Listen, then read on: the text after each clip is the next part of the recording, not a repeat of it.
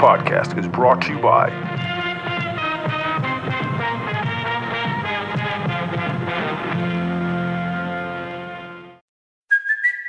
It's Kaylee Cuoco for Priceline. Ready to go to your happy place for a happy price? Well, why didn't you say so? Just download the Priceline app right now and save up to 60% on hotels. So whether it's Cousin Kevin's Kazoo Concert in Kansas City, go Kevin! Or Becky's Bachelorette Bash in Bermuda, you never have to miss a trip ever again. So download the Priceline app today. Your savings are waiting. Go to your happy place for a happy price. Go to your happy price, Priceline.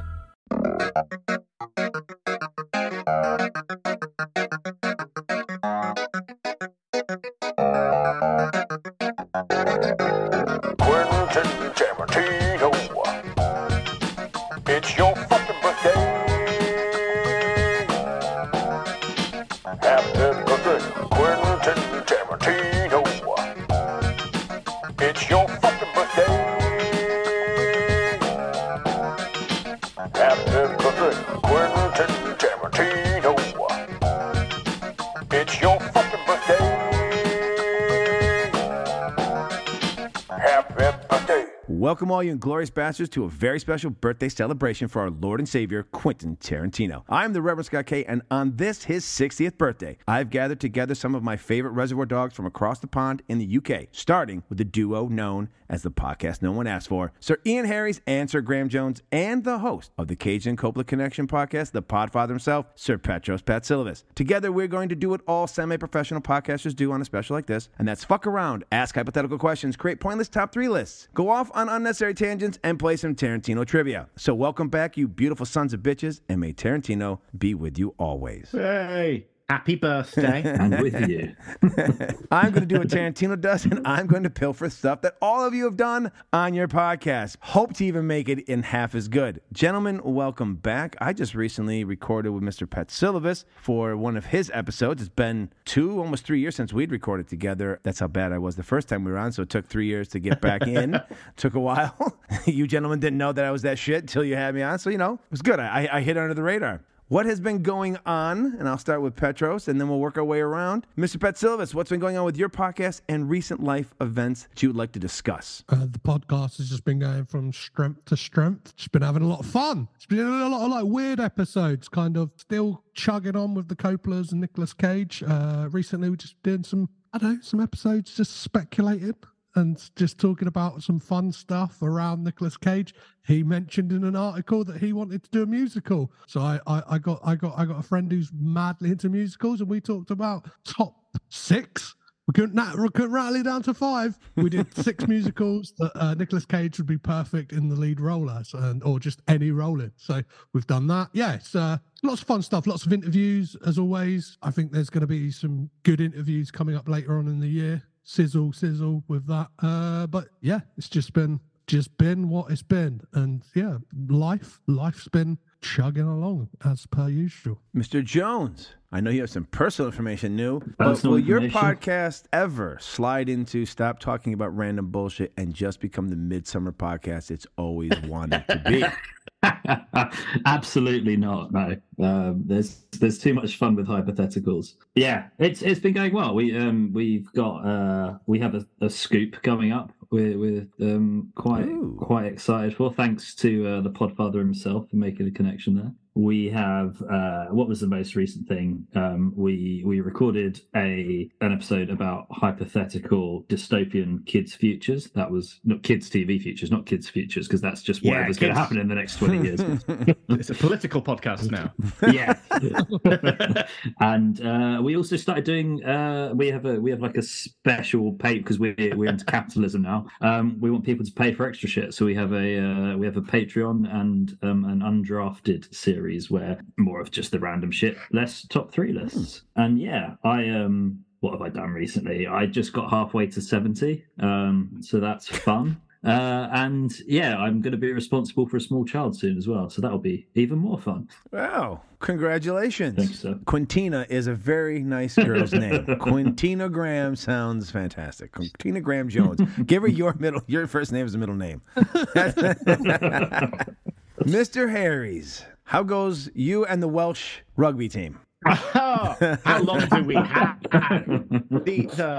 For people who are like, to cut a long story short, it ends with there's a good chance the national rugby team goes on strike. Wow. So that's the level of weird shit we're at now. But luckily, we have a podcast where I barely mention it every single episode.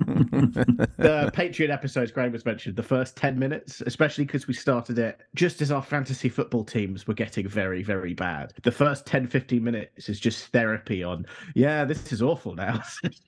Sport is just terrible. Who, did either of you lose your fantasy football league? Or did you avoid being called? I forget your loser's name was that you called them. So the loser in our league is the butt fumble. Ah, yes, that's right, the butt fumble. I would have said the butt fucker. Never mind, that would have been the wrong one. Wrong league. So wrong league.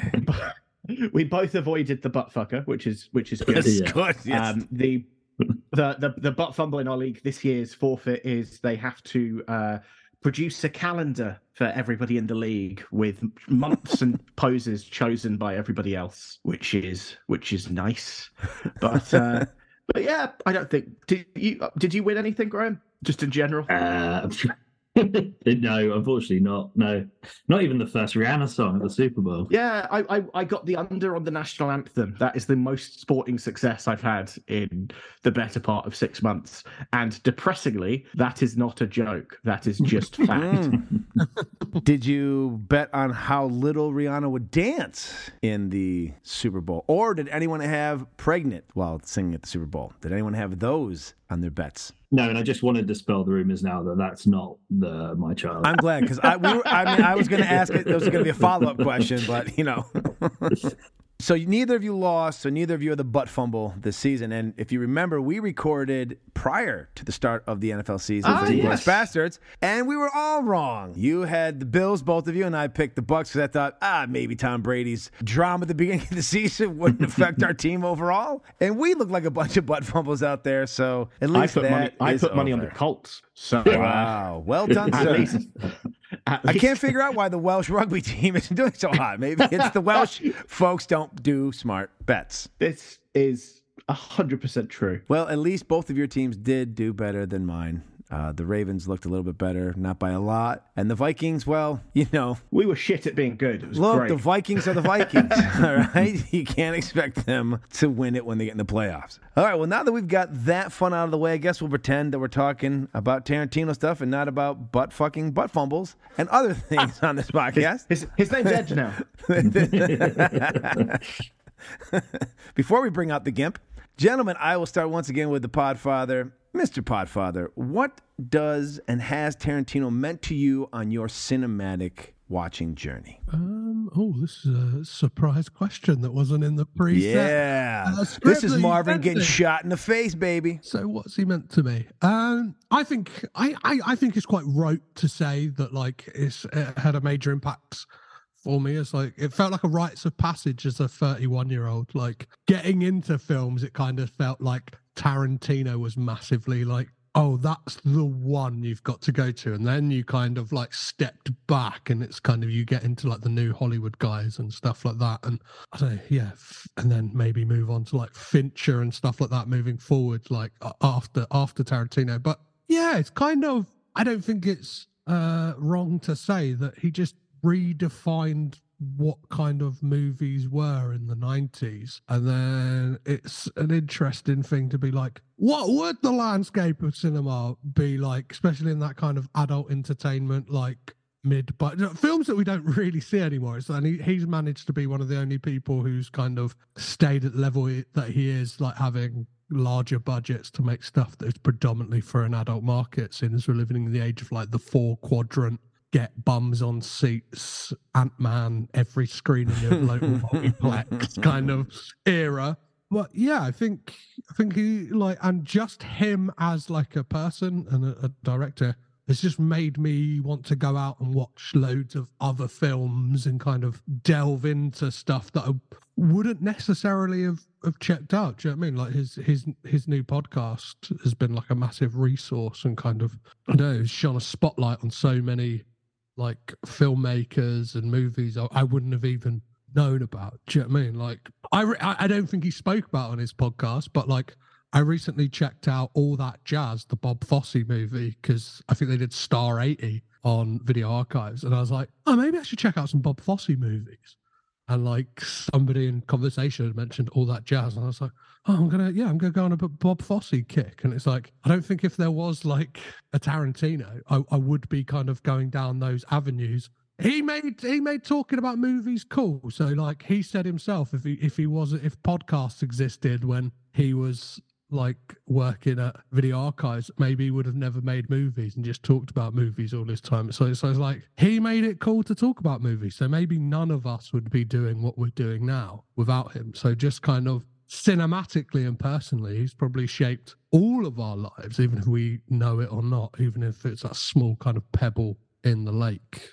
Kind of, yeah, the landscape of culture as a whole changed after that. Well said. Don't think I need these other two clowns to answer anything. No, that's quite good. Yeah, it's got a bit too poetic for me there, Petros. Mr. Jones, go ahead, your follow-up. What seemed that to you? He was one of the, I remember seeing, I think I spoke about this when we recorded before, but Pulp Fiction as a movie poster on the side of the road near in like local town was just something that kind of stuck in my memory. And I remembered I needed to see Pulp Fiction in however many years' time because I knew I wouldn't be able to watch it at 5 years old or whatever it was when it came out. But yeah, I think it was one of those films that really, it felt like a turning point. And I'd never seen anything like, shot out of sync and all of that kind of stuff. Just, you'd never really, but at least I hadn't at the time, kind of witnessed anything like that. So it really kind of gave me a bit of a hunger to kind of find more stuff that was similar to it. And I think probably the first instance of me having a real kind of understanding of a director and a director's style, because whilst I'd heard of people like Spielberg and stuff before that, I never really sought out films by so-and-so or films by this guy. But I saw I think Pulp Fiction was the first I'd seen. And, ever since then, I was like, well, I'm going to see everything he's made, and B, what else is out there that I haven't consumed yet. And then, he's the only type of person where I've gone and sort out like things like Four Rooms and stuff, which, critically probably not as acclaimed as his other stuff, but just an opportunity to see more stuff that he's done. And then obviously like the Tarantino adjacent things like Natural Killers and True Romance and everything else. And yeah, I think he definitely kicked off a bit of a movie obsession in me. And then, some of the poetic shit about pebbles and lakes and stuff. Well, I will skip my stone across the lake and hope it lands over by the pebble of Mr. Ian Harries as I ask him, what has Tarantino meant to you on your cinematic journey?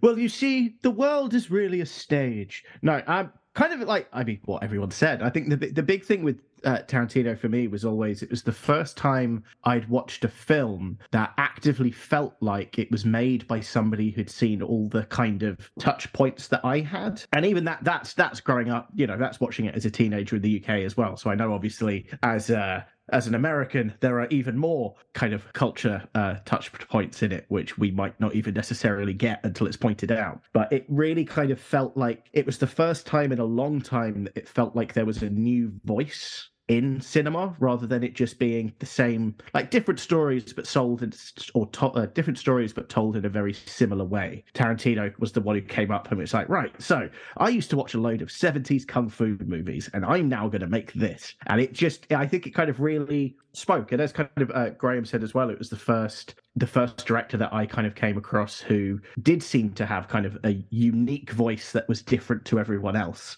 And then through Tarantino, I then discovered a lot of, he kind of opened the door to a lot of incredible stuff. And without that, I probably would not be the movie fan kind of I am now. He's definitely, I think, especially for people of our generation at least, I think he was at the very least kind of like the stepping stone to a load of other stuff, and without him would arguably not have kind of got the time of day or been discovered. And also, there's a very good chance Grandma and I would not have been friends without a Reservoir Dogs DVD that I think we lent each other at one point. Yeah, which is nice. That's the only reason I'm here. Another Tarantino-verse connection. Fuck.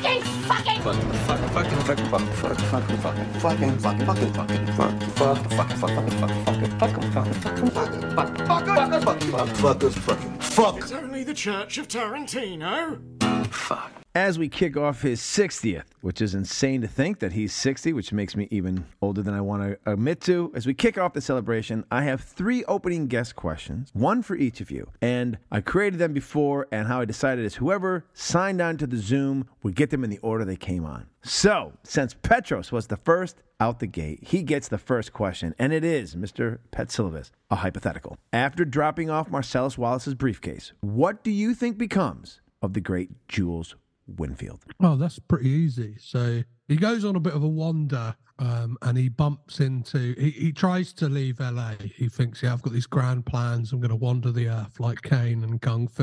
And I'm going to do all this stuff. I'm just going to go from town to town. I'm going to have my badass motherfucker wallet. And I'm just going to be knocking about the place and going to be doing things, getting into scrapes, getting into trouble. But things don't work like that. He actually bumps into a young film director and then ends up getting work in the following films. So he plays a piano player in Kill Bill. He does a voiceover in Inglourious Bastards. He plays Steven in Django Unchained. So yeah, he literally becomes the actor who Tarantino is using for all of these in Tarantino-verse movies. He is that guy. He is what. So weirdly, when Odell Roby goes to watch Django Unchained, he goes, whoa, that guy looks just like me in old age makeup.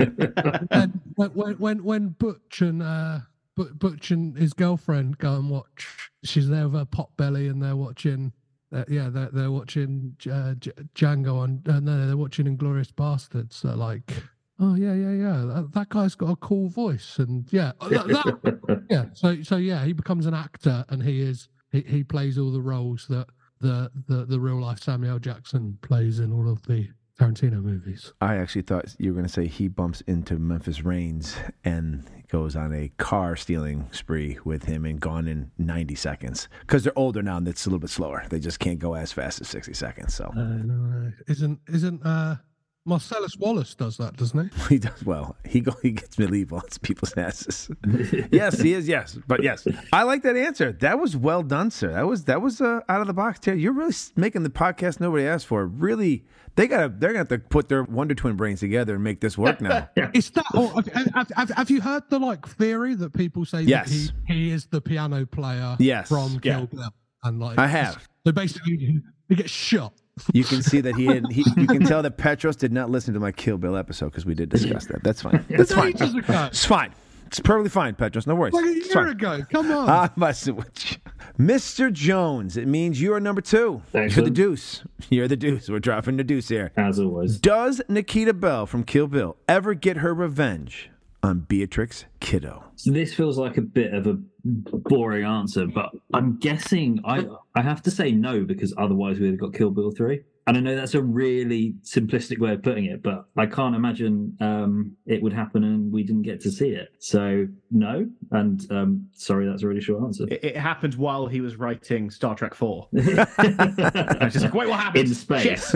In space. Yeah. He hasn't mentioned what that TV show is yet. He has not. This is very true, yeah. He has not. I do think, and I know that they're kind of rumors that have been out and about anyway, so it's not particularly original, but the talk of Zendaya playing her in Kill Bill 3 would be fantastic, and also having Maya Hawke as BB as well would be great. It would be a great show if he did Kill Bill to finish it off as a series. Yeah. I do not think it's going to be Bounty Law, even though I know it's Rose Zone. Just when I was at the event and he announced it, there was just something about the way he announced it that it was not Bounty Law, and he made sure he specified that it does not count as his 10th film. May lean a little bit more heavily towards the credence of maybe a Kill Bill, but you never know. We never know. It'll probably end up being Teletubbies Apocalypse Now mashover from your show, as we really realize that the Teletubbies are just inside a dome being kept away from cannibalistic humans. So it's fucked, man. It's fucked. But hey, guys, do you remember that time Scott broke proper, actual, real Tarantino news and nobody thought he was believable enough to report based on it? Yes, yeah. Yep, I was there, saw it with my own eyes, heard it with my own two ears, but Joe Blow, whoever the fuck they are, they said, we'll wait till a professional place got it. And a day later, they did. So, fuck you, Joe Blow. Anywho, on to number 3. How did Aldo Rain get his neck scar, Mr. Ian Harries? How did the great Aldo Rain actually get a neck scar? So, I know the answer, but that feels boring. So, I'm not going to say he was lynched while bootlegging. So, that is the rumor, for sure, yes. I'm going to skip that and say he didn't know how to put a tie on for a wedding. And you know when you kind of get that knot slightly wrong, so you think you're undoing it, but it just gets tighter and tighter and tighter? That wasn't that what the guy in NXS did? Oh, yes. I said he did. You know, you and David Carradine, they both had the same accidents. You could have made a Tarantino connection there. This is true, yeah. The odd thing about both those incidents is that why they were watching porn at the same time as putting on these ties, I guess no one will ever know. We'll never understand why they thought, you know what, I'm going to get dressed, but while I put on this tie, let's put on a little porn. I mean, just set the mood, put on a little porn. Let's do this. I've mentioned this on our podcast before. And this is a great start to a story, given that we just said. But this one time, my dad, out of nowhere, just said, like, you know, apparently, like people like the autoerotic asphyxiation thing, like you're supposed to bite down on a lemon because just as you're reaching the point of death, you bite the lemon, the bitterness kind of gives you just enough energy burst to not die. I was like, cool, thanks, Dad, thanks for the life tips there, but I've remembered it, and I'm still here. So, 2 things you can glean from that. One is Dad was thinking about autoerotic asphyxia. That's a possibility. But he didn't want to die and save you and your family an embarrassment. Or 2, he was worried that something about you and your nature gave him the belief that you might be thinking about autoerotic asphyxia. And he's like, I don't want my son to die just yet. So, hey, Ian, if, by chance you know someone who wants to strangle themselves while giving a wank, maybe put a bit of lemon in there and, stay around a little bit longer. So, yeah, so it's time to tell you, son, about the birds and the bees. Sometimes the bird likes to be choked. It's funny because he always brings citrus fruits around whenever he pops over as well, doesn't it? It's like a bit of lemon, to be sure. Just to be sure. Yeah, I'm going to say, actually, we'll go, for want of a better word, we'll lean in all the way then. And it was an autoerotic asphyxiation incident. A pre-war autoerotic asphyxiation. The worst and most dangerous. What if it was an accidental one? I'll even go further. I'll push it further. Let's do this. Let's Tarantino this. What if at first he was scared about going to war and he said, I'm not doing it. I'm just going to commit suicide. But he's like, I'm not just going to go out. I'm going to, do what I got to do first. Yeah. And he slips and he finishes, but he didn't die. And he was like, and, like you said, he came, he almost died, and he was like, what? Fuck these Nazis. Let's go cut some scalps off. Maybe he was the first one, and he's the one who found out. I'm thinking. It was great. It was originally called The Rain. You keep that way like it. I want to know, how are you doing that? How are you watching porn in, 1930s? One of those flip books? Hold on. Yeah, he did say he was from Tennessee, correct? Now, listen, he just happened to get himself on a nice perch on a hill where maybe or maybe not a former Welshman lived and had a sheep farm, and you go from there. It was live porn at that point. It wasn't a flip book. It was a little voyeurism, and he made it rain, and there we go. Made it rain. Fucking hell. And he went on to save a whole bunch of lives and end the Nazi race. So, look, sometimes you gotta shoot a few seamen to save a few people. I don't know. Anyways. That'll be on my tombstone. All right, so now that I've dropped a semen joke, it's time to do what the boys from the podcast Nobody Asked For does, and that's do some top 3 lists. I chose these just on your behalf for being on the show. I figured originally it was going to be top 5. I said, no one wants to sit around and listen to the 4 of us tell our top 5 for 5 categories. They will have turned it off before then. I mean, where do we go from Aldo Rain asphyxiation jokes? So we will do needle drops. Top 3 needle drops. And I will allow Mr. Petros to start, and then we'll switch it up. Number three.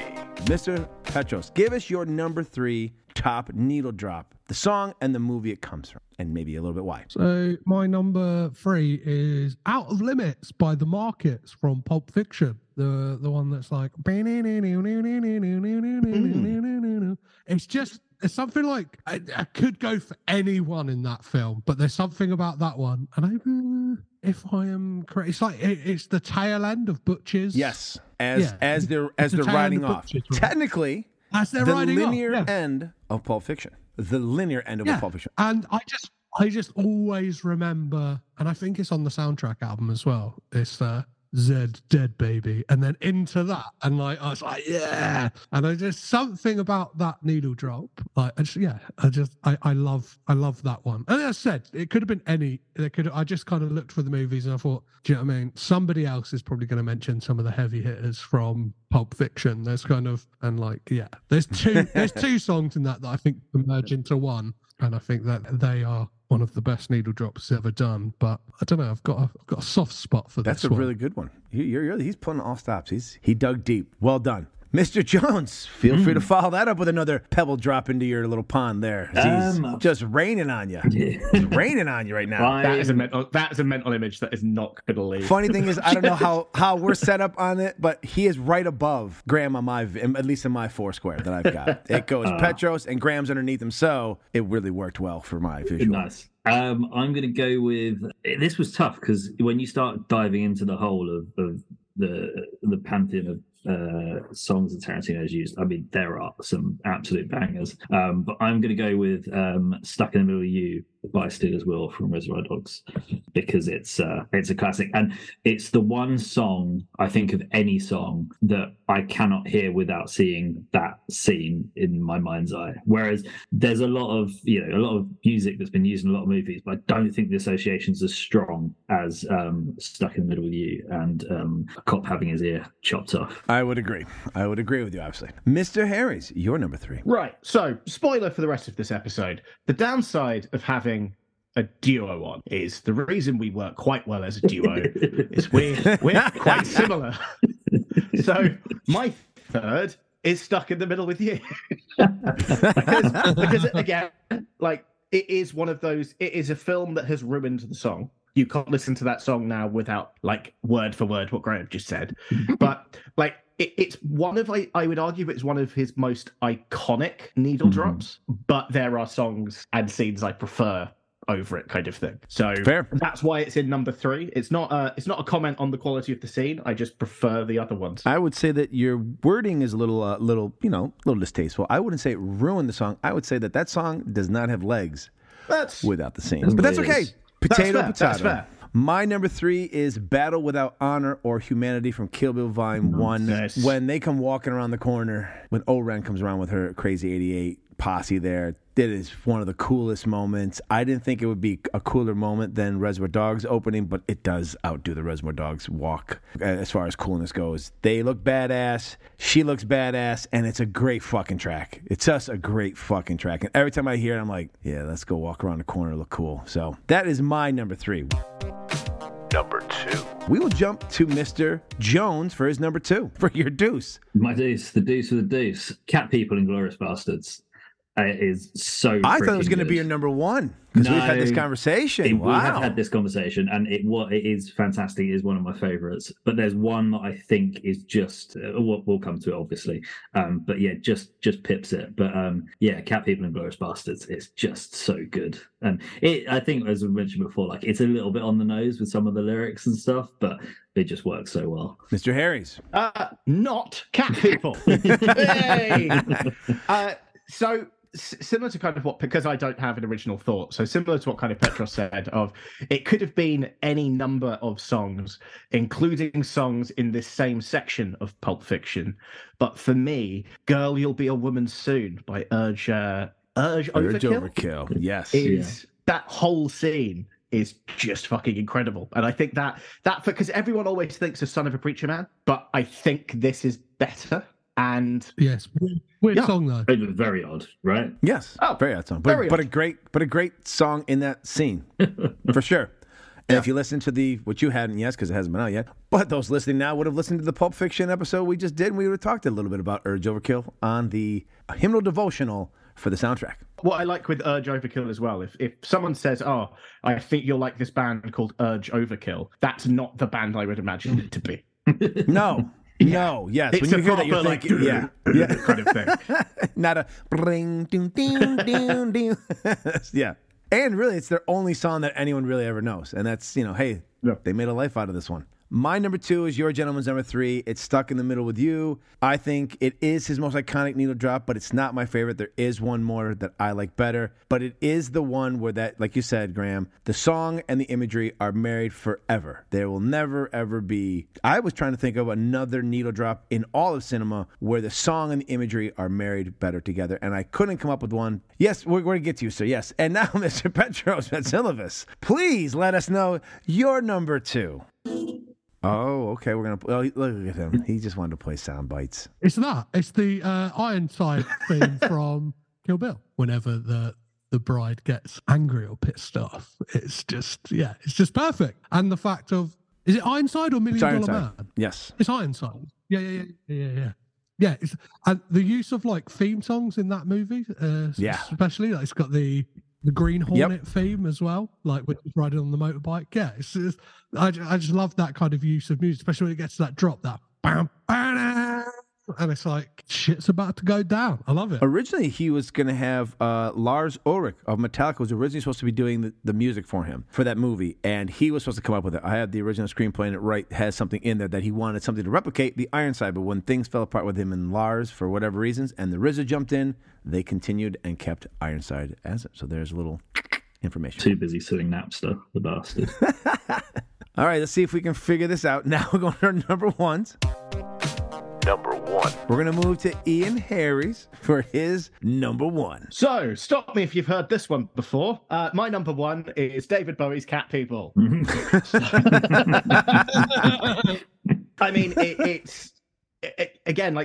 it's weird for a song to fit a scene while also being so far removed from the scene that it shouldn't. So when being from another film, right? Yeah, from another film. And they like when I think of World War II, I don't think of David Bowie. Like it doesn't, it shouldn't work, but it really, really does.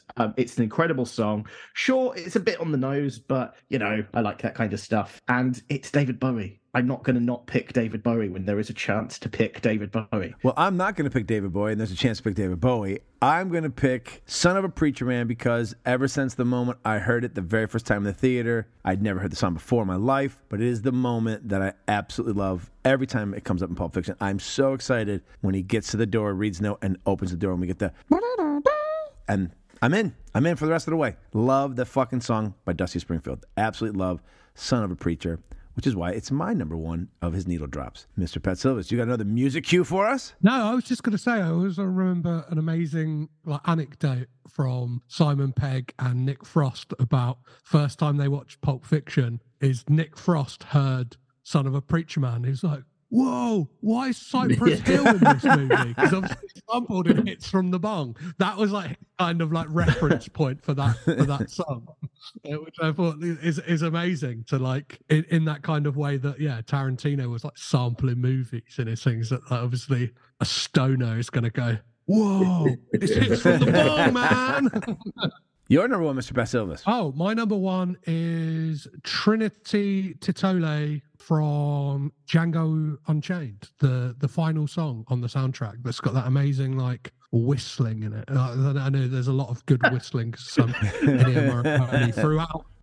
Tarantino's movies. There's some amazing whistling. There's one on Inglourious Bastards called like Il Mercenards. That's like amazing kind of use of whistling. That kind of I'm not very good at whistling, but yeah, this one. I was hoping he was going to pull you in for the 10th album and put you on as the whistler, but I guess not. I'll get better at whistling, I promise.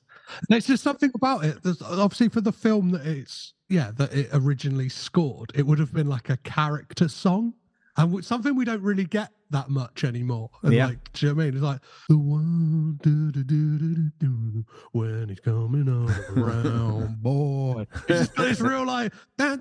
It's got this like real good swagger to it, and like I don't know. Whenever I hear it, I just sometimes just put it on, like strut the streets, and like it kind of you walk out the cinema with like a bit of pep in your step when you watch that movie. And it kind of, I think it's a perfect like ending for that movie. I just love, I just love the song, and just the kind of the carnage that has come before it. All of a sudden, it's like it's fun and like jovial. When you put this song at the end, it's kind of, yeah, that's kind of what we needed after watching Django, like, murder basically everyone in his sights. Mr. Jones, close us out with your number one from the Needle Drops. So I went with Stuck in Love With You because it is so closely linked to a scene. This one, I think, is so closely linked to the movie, and I don't think you can hear this song without thinking of the film, and that is, and I'm going to mispronounce it, but Mersaloo by Dick Dale and the Deltones, which is the Black Eyed Peas.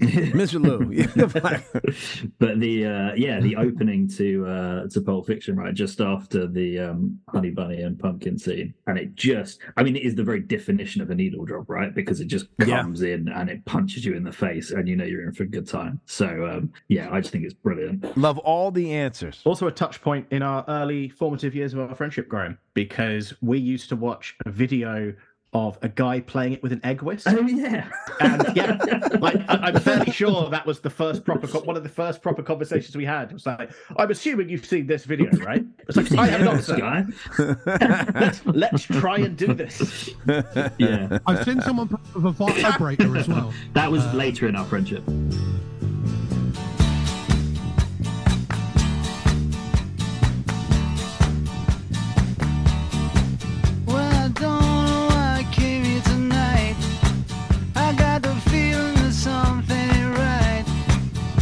Scared in case I fall off my chair, and I'm wondering how I'll get down the stairs.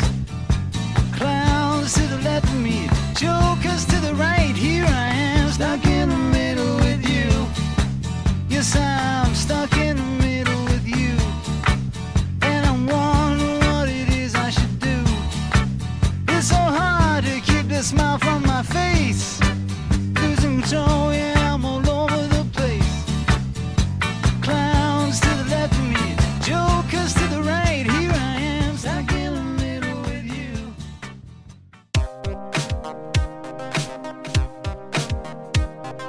Top three quotes. This is one I've been waiting for. This is one I'm excited to hear what we picked. We're going to do our three favorite quotes from the Tarantino verse. Mr. Jones, since you are below Mr. Petros, he started the last one. You will start this one off. Your number three quote from the Tarantino verse. Number three. It's a really simple one, but I think it's a really quite cool and effective one, and it is Mr. Django from Django Unchained, and it's just the D is silent. I think it's just delivered so well and just asserts a level of dominance. Yeah, it's such a good film. And I realized going through this, I didn't have enough Django in. So I made a point of bringing this in. So yeah, the D is silent. Doesn't he say that line to the guy who played Django? Yes. Yes. Yeah. Yes. Because then his reply is, I know. He goes, what's your name? He goes, Django. He goes, how's that spelled? And he spells it for him. Yeah. And he goes, the D is silent. He goes, I know. Yeah. But he also tells Billy Crass at the same time. When he goes, the Django, you son of a bitch. And he shoots him dead. He goes, the D is silent, hillbilly. There's a TV series coming out of Django remake. Really? Yeah. Mm. Not of Unchained fame, but... Django and Zorro comics were quite good. Interesting. Yeah. We shall see if that... goes tits up, as you say, or if it's good. But tits up would be a good thing. That's what I've said. There are two phrases I don't like. The one phrase is, have your cake and eat it too. Who gives you cake and tells you can't eat it? That's a fucking asshole. That's who that is. You punch him in the face. And whenever you can get anything, tits anywhere, it's a good thing. I've never once been told, hey, see that? The tits are up. I'm like, I know. That's not the only thing up. I believe we are now on to... Mr. Harry's. What is your number three? So the quotes were tough because sometimes there is a very fine line between quote and scene, right? Fair. So some of these I have made kind of the distinction with, but my third is from Kill Bill, and it is, those of you lucky enough to have your lives, take them with you. However, leave the limbs you've lost. they belong to me now, because that is fucking badass. Yes, it is. Yes, it is. I'll take no further questions. Obviously, Kill Bill, The Bride. Like, everyone knows that. But it was also done, that is the translation. I believe the quote was actually delivered in Japanese, and that is not something I have the ability to do. Fucking part-timer. No further questions, Your Honor. We didn't ask you any. My number 3 comes from Jackie Brown from Mr. Ordell Roby. AK-47, the very best there is. When you absolutely positively got to kill every motherfucker in the room, except no substitutes. That's one of the baddest things ever. I absolutely love that. That should be, if you're selling a Kalashnikov, that is your marketing campaign. When you absolutely, it should be on the box or in whatever language, and you absolutely positively got to kill every motherfucker in the room, except no substitutes. And you hand them the gun. So that's my number thrice. Mr. Patsilivas, I look forward to hearing your third. My third is 5 long years. He wore a watch up his ass. Yes, Mr. Hayes and I had a great discussion on this. He wore it. Then died of dysentery from the watch. It gets so missed. That'll move to Mr. Harry's giving us his number 2.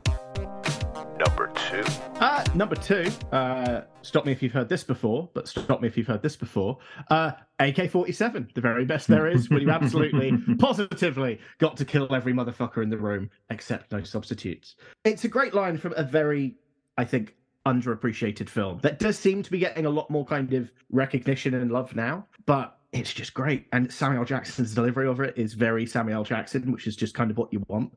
But yeah, it's just fucking brilliant. It's one of my, I think it's one of the go-to, it's weird, I think it's kind of a go-to Tarantino quote, but people don't necessarily remember where it's even from, or the context of where it's from. Exactly. So, yeah, now you know. I'm sure we'll have an American president someday that'll be his inaugural speech. Yeah. Holding the AK above his head. I look forward to those coming days. Great. My second was written by Mr. Tarantino. It's performed by Mr. Seth Gecko. It's from Dusk Till Dawn. Psychos do not explode when sunlight hits them. I don't give a fuck how crazy they are. At the end of that film, that line always makes me laugh. Delivered brilliantly by George Clooney, with the great Cheech Marin looking on, wondering, what are they, psychos? No, they're vampires. It makes me chuckle now, even thinking about it. Cheech Marin. I almost went with the, if you can find pussy. Oh, you know, I don't want to ruin it for somebody. Maybe someone did the pussy speech. So I'll move on to Mr. Petros in case someone here has the pussy speech. My second one is nice and quick. It's that's a bingo. It's just super fun. I remember seeing that in the trailer and being like, I really want to watch this movie. It seems deranged and crazy and fun. And that line kind of sums up how deranged, crazy, and fun that movie is. Mr. Jones.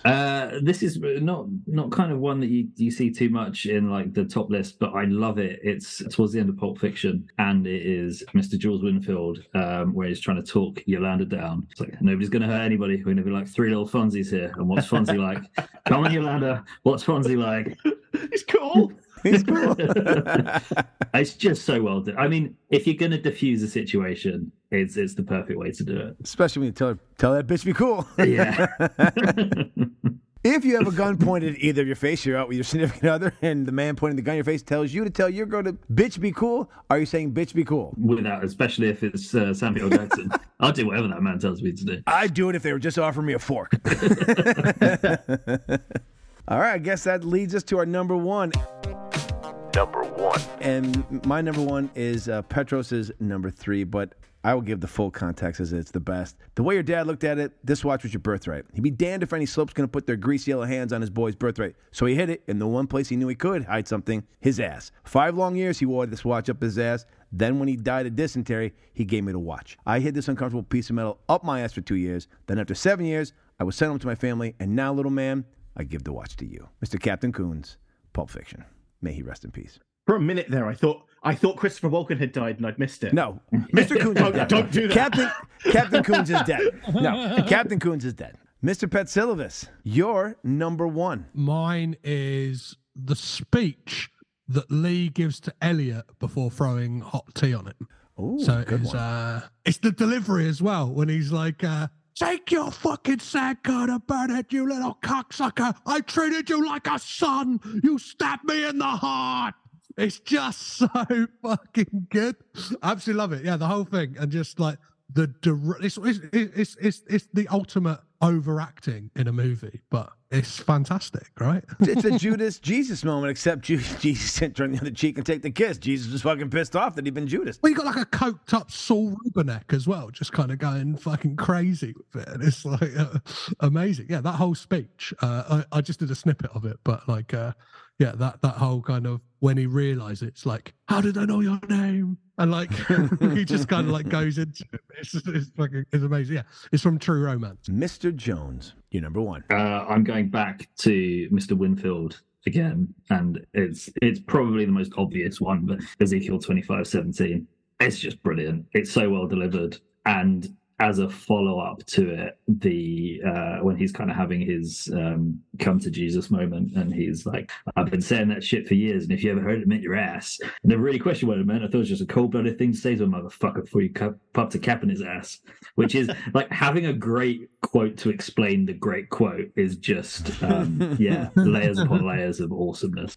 And Mr. Harris, last but not least, you're number one. So mine, obviously recording with four people, I've been phasing in and out, so I don't know if this has been mentioned, but 5 long years he wore this watch up his head. And when he died of dysentery, he gave me the watch, etc., etc. I started it post-racial slur, and then extended it longer than Petros did. So we all have, that quote has been in various starting points and end points.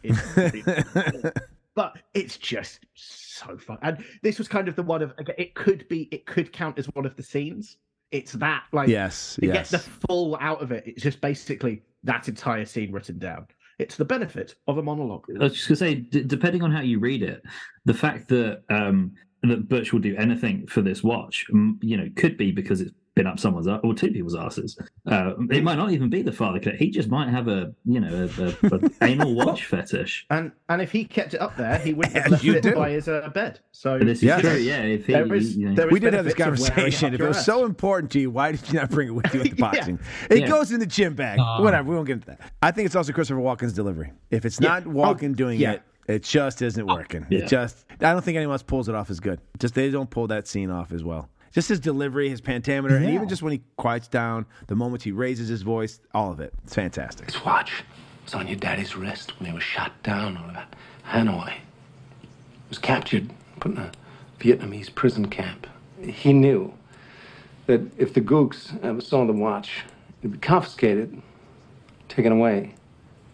The way your dad looked at it, this watch was your birthright.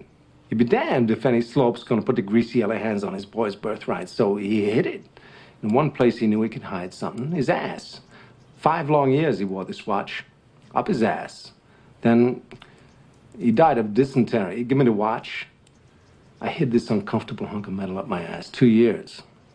Then, after 7 years, I was sent home to my family, and now...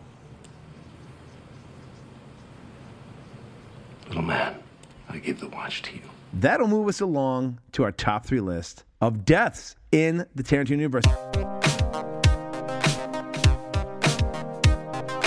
Top 3 deaths. Now, I chose my 3 based on surprising deaths. Your choices can be on any way you decided, but I'm just prefacing how mine were chosen. But Mr. Harries, I do believe you are in charge of our number 3. Number 3. Yeah, you said that, and I've realized I've just picked my favorite deaths, and that makes me seem like a fucking psychopath. But it's all right. You're hiding watches up your ass because of dysentery. Yeah, we're all friends here. I'm not going to lie. When you quoted From Dusk Till Dawn, I suddenly thought, you know what? There's a lot of good deaths in From Dusk Till Dawn, isn't there? I might slide one of these out of my list and replace it with a vampire exploding. But for me, I think it's a confirmed but not completed death. But Zed's dead, baby. Zed's dead. Yes. His death is going to be horrific. Yes. It's just... Blowtorch and pliers. Oh, he's already lost his genitalia. It's not going to be pretty. It's going to be horrific. Good. But it's just the perfect... It is the... It ends up with the perfect line of the great end of like kind of one of the iconic scenes, and it's just great. And also, like, you know, I feel like a line delivered by Bruce Willis, I feel like we have to kind of throw in there a bit, obviously given kind of the recent news and everything like that. So in honor of Bruce Willis, Zed's dead. It's not a motorcycle, baby, it's Chopper. My third favorite death is poor Melanie, because she is just after Lewis's balls. Is it here, Lewis? Huh, Lewis? We've all been with a female who has just got her goat. Jim just turned around and pausing. Look, just don't say another word. Like, he gave her the warning, and then she did it one more time, and then I remember being in the theater and him shooting her, and I'd be like, holy shit, he just shot her in a mall parking lot. I did not see that fucking coming. So, for me, poor Melanie. Melanie being shot in the lower regions in a mall parking lot in America. It's not a good way to go. So, rest in peace, Melanie.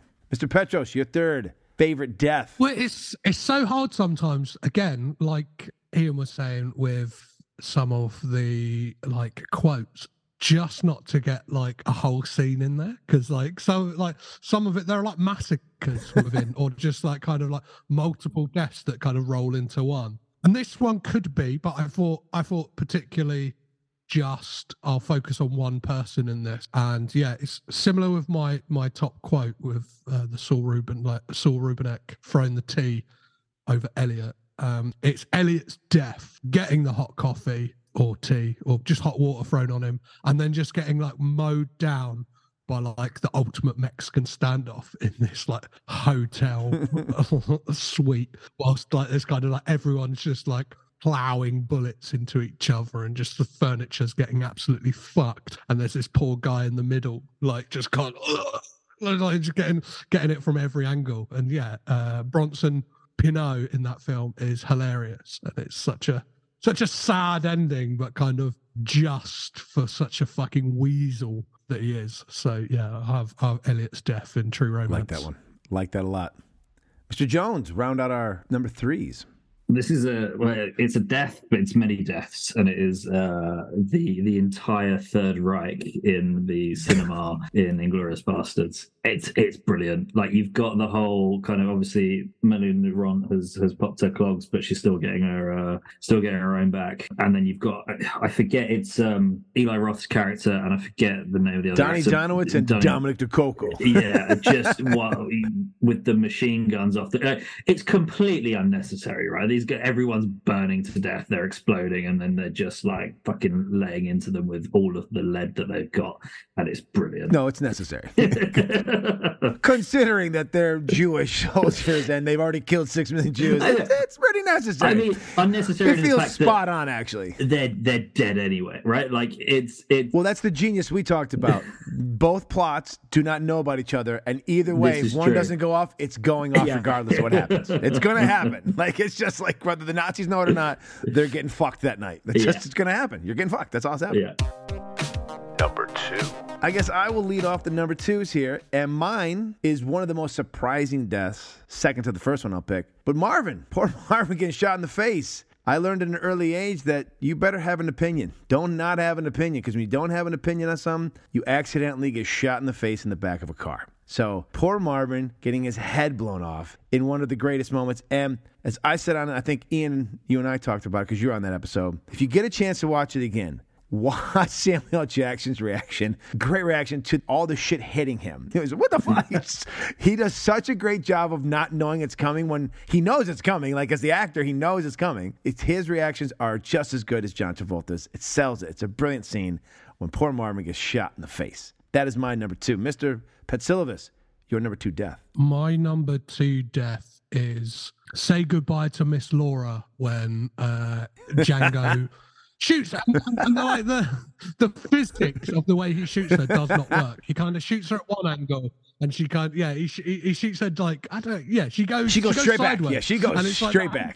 She doesn't even go straight back. She's just kind of the way he shoots her, she goes at a different angle. So it's perfect. Just the kind of like the wire work that went into that is just perfect. I just love it. It's kind of, then it becomes a kind of cartoon from that moment out. And just that whole shootout is amazing. But just that particular death, I thought chef's kiss. Mr. Jones, you're number deuce. Yeah, I hate to copy you, Scott, but it's definitely shooting Marvin in the face for a number of reasons. One, it's just, like you say, it just comes out of nowhere. But also is entirely, you know, you're resting a gun and facing at someone's face. It's probably not going to end particularly well.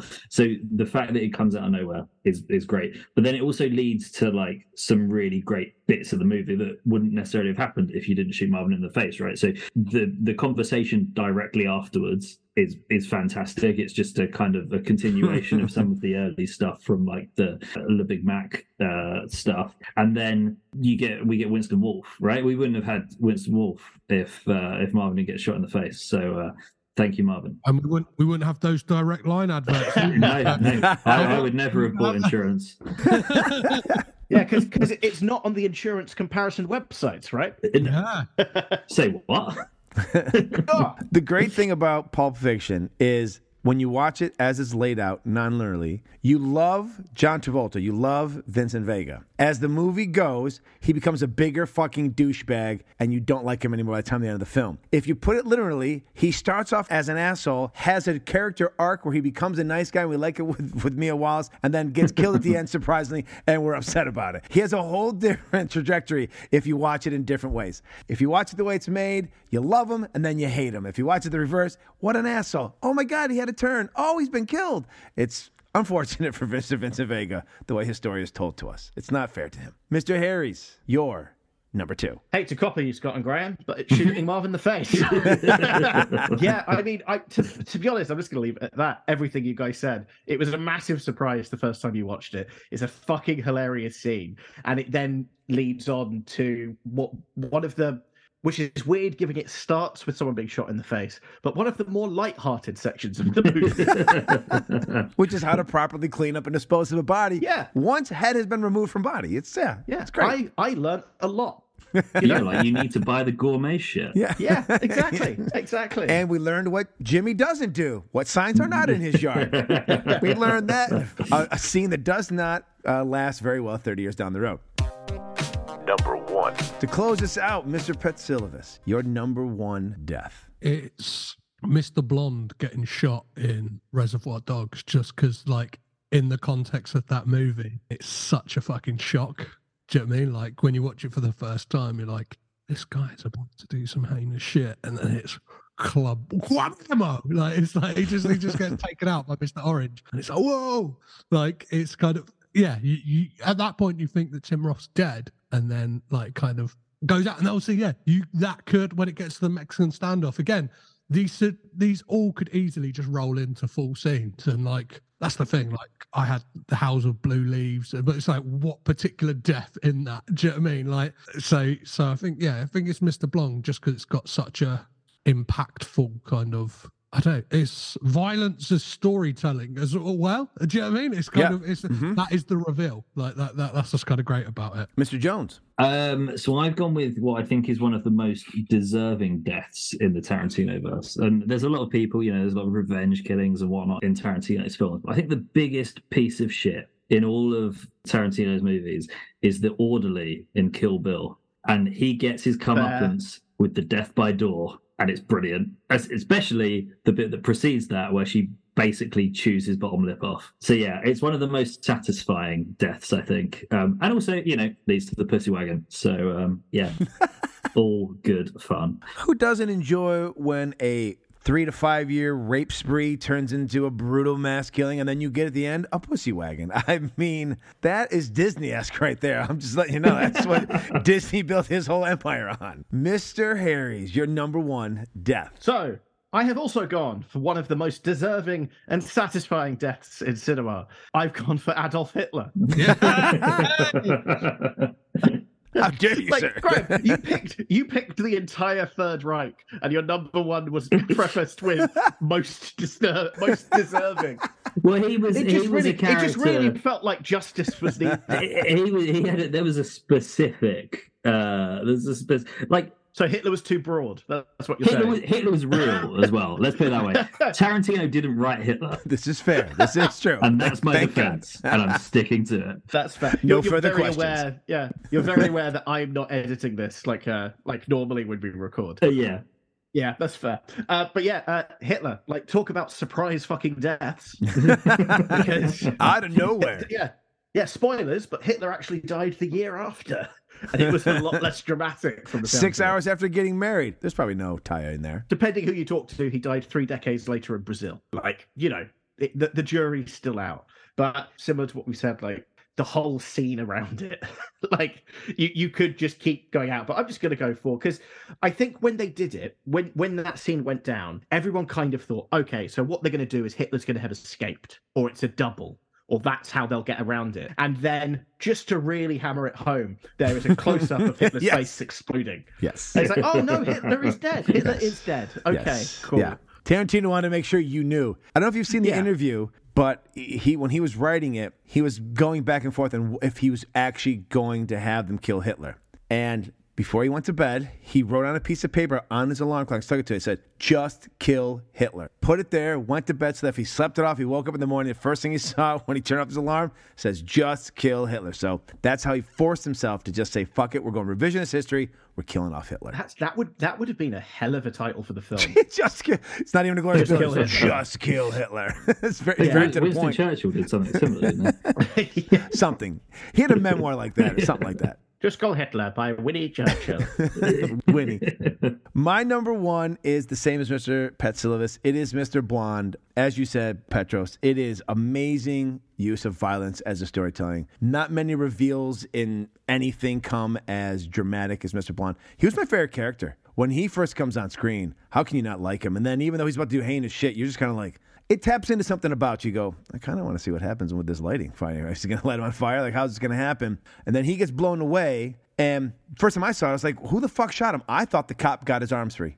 Like you said, Mr. Blonde or Orange is laying on the side. He's bleeding out. There's no way he's the one who did it. And the camera does that pan and he's sitting there. And then it's like, oh shit, he's the rat. And the movie changes on that pivotal scene. We now jump into something completely different, and I absolutely loved it. And Marvin's a surprising scene, but Mr. Blonde is probably the most pivotal of surprise deaths for me, as it really does reveal all this mythology. We've been wondering, who's the rat? Could it be Mr. Blue? Because he's still not around. Who is it? And then there it is, Mr. Orange, who's been in our face the entire time. And obviously, historically, Mr. Blonde died in 1945, so having him die in the warehouse was just a massive surprise. Yes, yeah, it was horrible. Well, Mr. Blonde, yeah. Mr. Blonde was died because he was originally Mr. Brown.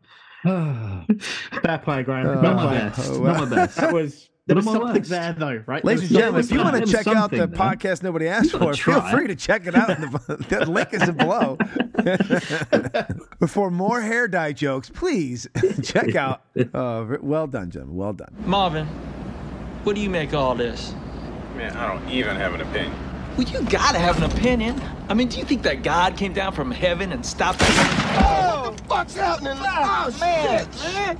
Oh, man, I shot Marvin in the face. Why the fuck you do that? Well, I didn't mean to do it. It was an accident. Oh, man, I seen some crazy-ass shit in my time, but just... Chill out, man. I told you it was an accident. You went over a bump or something. Hey, the car ain't hit no motherfucking bump. Hey, look, man, I didn't mean to shoot the son of a bitch. The gun went off. I don't know why. Well, look at this fucking mess, man. We're on a city street in broad daylight here. Believe it, man. Well, believe it now, motherfucker. We got to get this car off the road. You know, cops tend to notice shit like you're driving a car against this fucking blood. Just take it to a friendly place, that's all. This is the valley, Vincent. Marcellus ain't got no friendly places in the valley. But you saved my fucking town, man. Shit.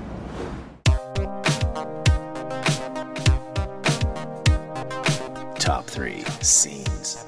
All right, that brings us to our top 5 scenes. And I probably have already shown my hand over the years doing this podcast for the year. So it's going to be one of those. But you said top 5. I thought you might want to read. Sorry, top 3. I apologize. Thank you. Yep. I'm 47. I'm old. I was lucky I put on pants today. So our top 3, you know what? We've decided to trim it right here on the air. We're going to trim it right here because this is a live broadcast. We're going to trim it to 3. Number 3. I will start, since it's that way around the horn, and my number 3 is one of the most shocking scenes I can remember seeing, and that was Bring Out the Gimp.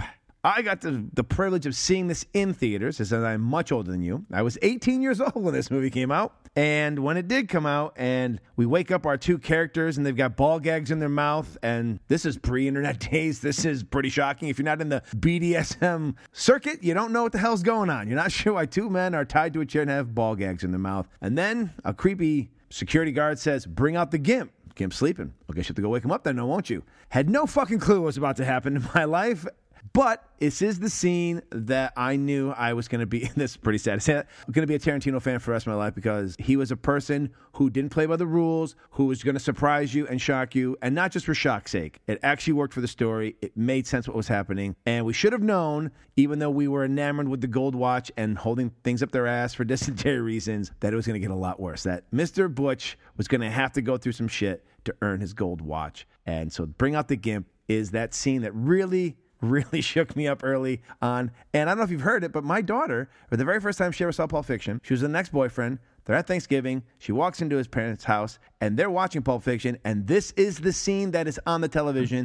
She has no context, and she texts me, "You're a sick fuck." That's what she texts me. And I respond, "You haven't seen the whole movie. You don't know the context." She just thinks, because it's my favorite movie, that it's just because of this weird scene with the gimp. I was like, well, yeah, there's more movies to see. Don't you judge me just yet. I mean, I'm a sick fuck, but you should at least get the context of this. Is this how you discovered what a gimp was? Was this like your introduction to gimps? Oh, yes. This is introduction to all that stuff. Because again, 94, the internet is just starting.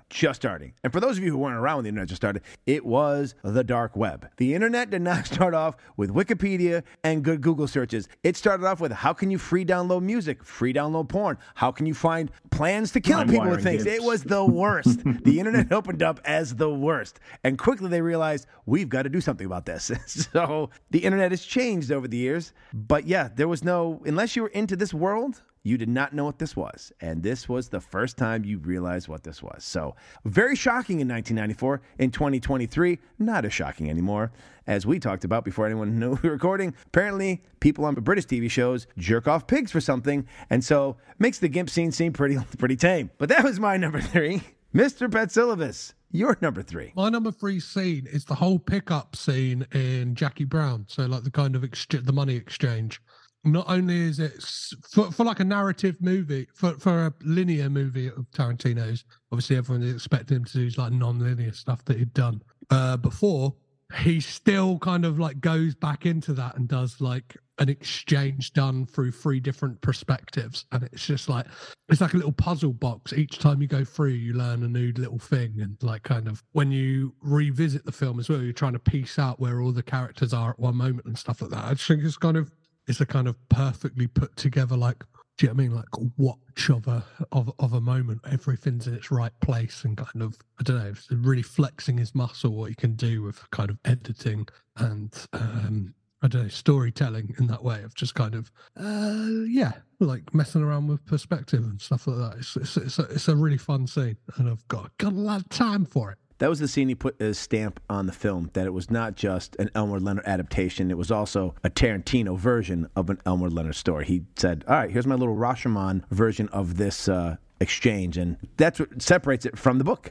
And that's why Elmore Leonard loved it as the best adaptation for any of his books. So, Mr. Jones, your number three. I am going to go with the overdose scene in Pulp Fiction. I think it's so well played out. You've got, I mean, there's obviously kind of the bulk of it that takes place at the. My mind is failing me today, but Eric Stoltz's house. Yes. I can't remember his character's name. And but you also have the kind of all the build up in the preamble before, like Jackrabbit Slims and everything. So you know how high stakes this has become, because you hear about Tony Roquihara and all of the kind of stuff that's happened to him. You know that shit goes wrong with Mia Wallace, shit is going to go down. So there's like the tension, but then you have the resolution, and then also you have the breaking of the tension at the end when Rosanna Arquette's like, "That was fucking trippy," and it just kind of cuts through the whole thing. And then even kind of a little bit later, you have the, you know, Mia Wallace finally telling the Fox Force 5 joke as well. So it's a hell of a roller coaster, and it's so well done. And I was doing a bit of research on these different scenes, trying to pick stuff out, and someone made the good point that this kind of, like, a lot of stuff that Tarantino's done over the years has been imitated, or, you know, people have tried to do their own take on it, and there's not really anything that kind of compares to the overdose scene. Oh, and also the noise, the thump as well when the needle goes in, like, that's it's great. I love Pulp Fiction. I think Ian and I talked about it, but if you know about the scene, in that scene, it's shot in reverse. So go watch it again, and amazed at how the actors were able to act in reverse to give their expressions of it's already into, it's not. It really, really great piece of acting to be able to fool us as an audience to not realize that that's shot in reverse. Well done. The on reverse adrenaline shot sounds like a sex act as well, doesn't it? It is, but we won't get into that. That happens if you're successful with Make It Rain. That's the next step. That's the next level of the it's the reverse adrenaline shot. You need a pig. Wasn't that kind of rhetorical? I thought that was already in the statement. Mr. Harry's, what sex act that is a pulp? Is it a scene from a Tarantino film? Is your favorite? So basically, you need to go up to the elbow, and then what you do? I have gone backwards and forwards between my second and third pretty much since I wrote them down. So I'm just gonna go for it and then forever regret my choices. But for three, which could have overlapped into kind of. I mean, two of my three could have overlapped into the deaths, to be fair. But the showdown at the House of Blue Leaves, the Crazy 88 fight, that whole section is fucking incredible. Mm-hmm. It is just a perfect... In lesser hands, it could have felt like a parody of 70s kung fu movies, but it is just a perfect homage to them all. And it is, weirdly, one of the best, like, that style kung fu since... the 70s. Agreed. Which is wild. Yeah. But yeah, it's just a brilliant fucking action set piece. It truly is. And the way there's ebbs and flows in it. There's pauses. Even in Bruce Lee movies, he pretty much surrounded, kicks some ass, move on. She starts to kick some ass, has to take a break, like she's getting her ass whooped, slows it down, puts a sword in the guy, spins him around to slow the action down a bit. Like, she takes human pauses to regain some strength and some, you know, some bravado to do it, as opposed to, like, Bruce Lee's like, what? And everyone's, you know, down, and then, all right, move on to the next fight, where he really slows it down, ratchets it up. Well done by him, yes. Brilliant scene. Number two. Our deuces. We'll start with Mr. Petros. Petros, your number deuce. It's the bar scene from Inglourious Basterds, and it's what basically like the second act of the movie, just like the whole kind of them going in, playing the game, like just the kind of tension. And it's a play out of the Hitchcock kind of playbook with the bomb under the table, right? Mm-hmm. We know as an audience that they're not actual Nazi officers and they're up against a Nazi officer. It's like, when is the other shoe going to drop? And we're just going to, when is chaos, like, are they going to get out or is chaos going to ensue? And unfortunately, for our protagonists, it happens to be that chaos ensues and everyone gets mowed down to fuck. But it's just such a masterclass in tension and seeing Michael Fassbender kind of just wielding the German language with ease. Obviously, as a kind of German-speaking Irishman, but like, yeah, it's just perfect. It's just got so much going on. It's funny, it's tense, it's dramatic, it's scary in moments. Do you know what I mean? You're kind of like, mm-hmm. and then it just kind of ends in a bloodbath. So it's kind of everything I want in a movie just distilled into one scene. I always found it as Tarantino's commentary on why you should never give autographs. They will come back to bite you. Never give out an autograph, kids. Mr. Jones, your number two. Incredibly boring. The Bride versus the Crazy 88. It's so well choreographed. It's a lot of fun. It's incredibly gory. There's some really cool, like, foreshadowing bits in it as well. There's like where she does the eye gouge, and then obviously that happens later to Elle Driver. And the soundtrack to it is really good as well. And completely unrelated to anything Tarantino, but it also led me on to a YouTube channel called With Health Bars, where this guy has basically taken loads of like movie fights and added health bars to them. And it's just a lot of fun. It has a hit counter. It has the health gradually going down. So if you want to waste some time rewatching some great fights with health bars, check it out. Well, I will. As soon as we're done, I'll probably do that.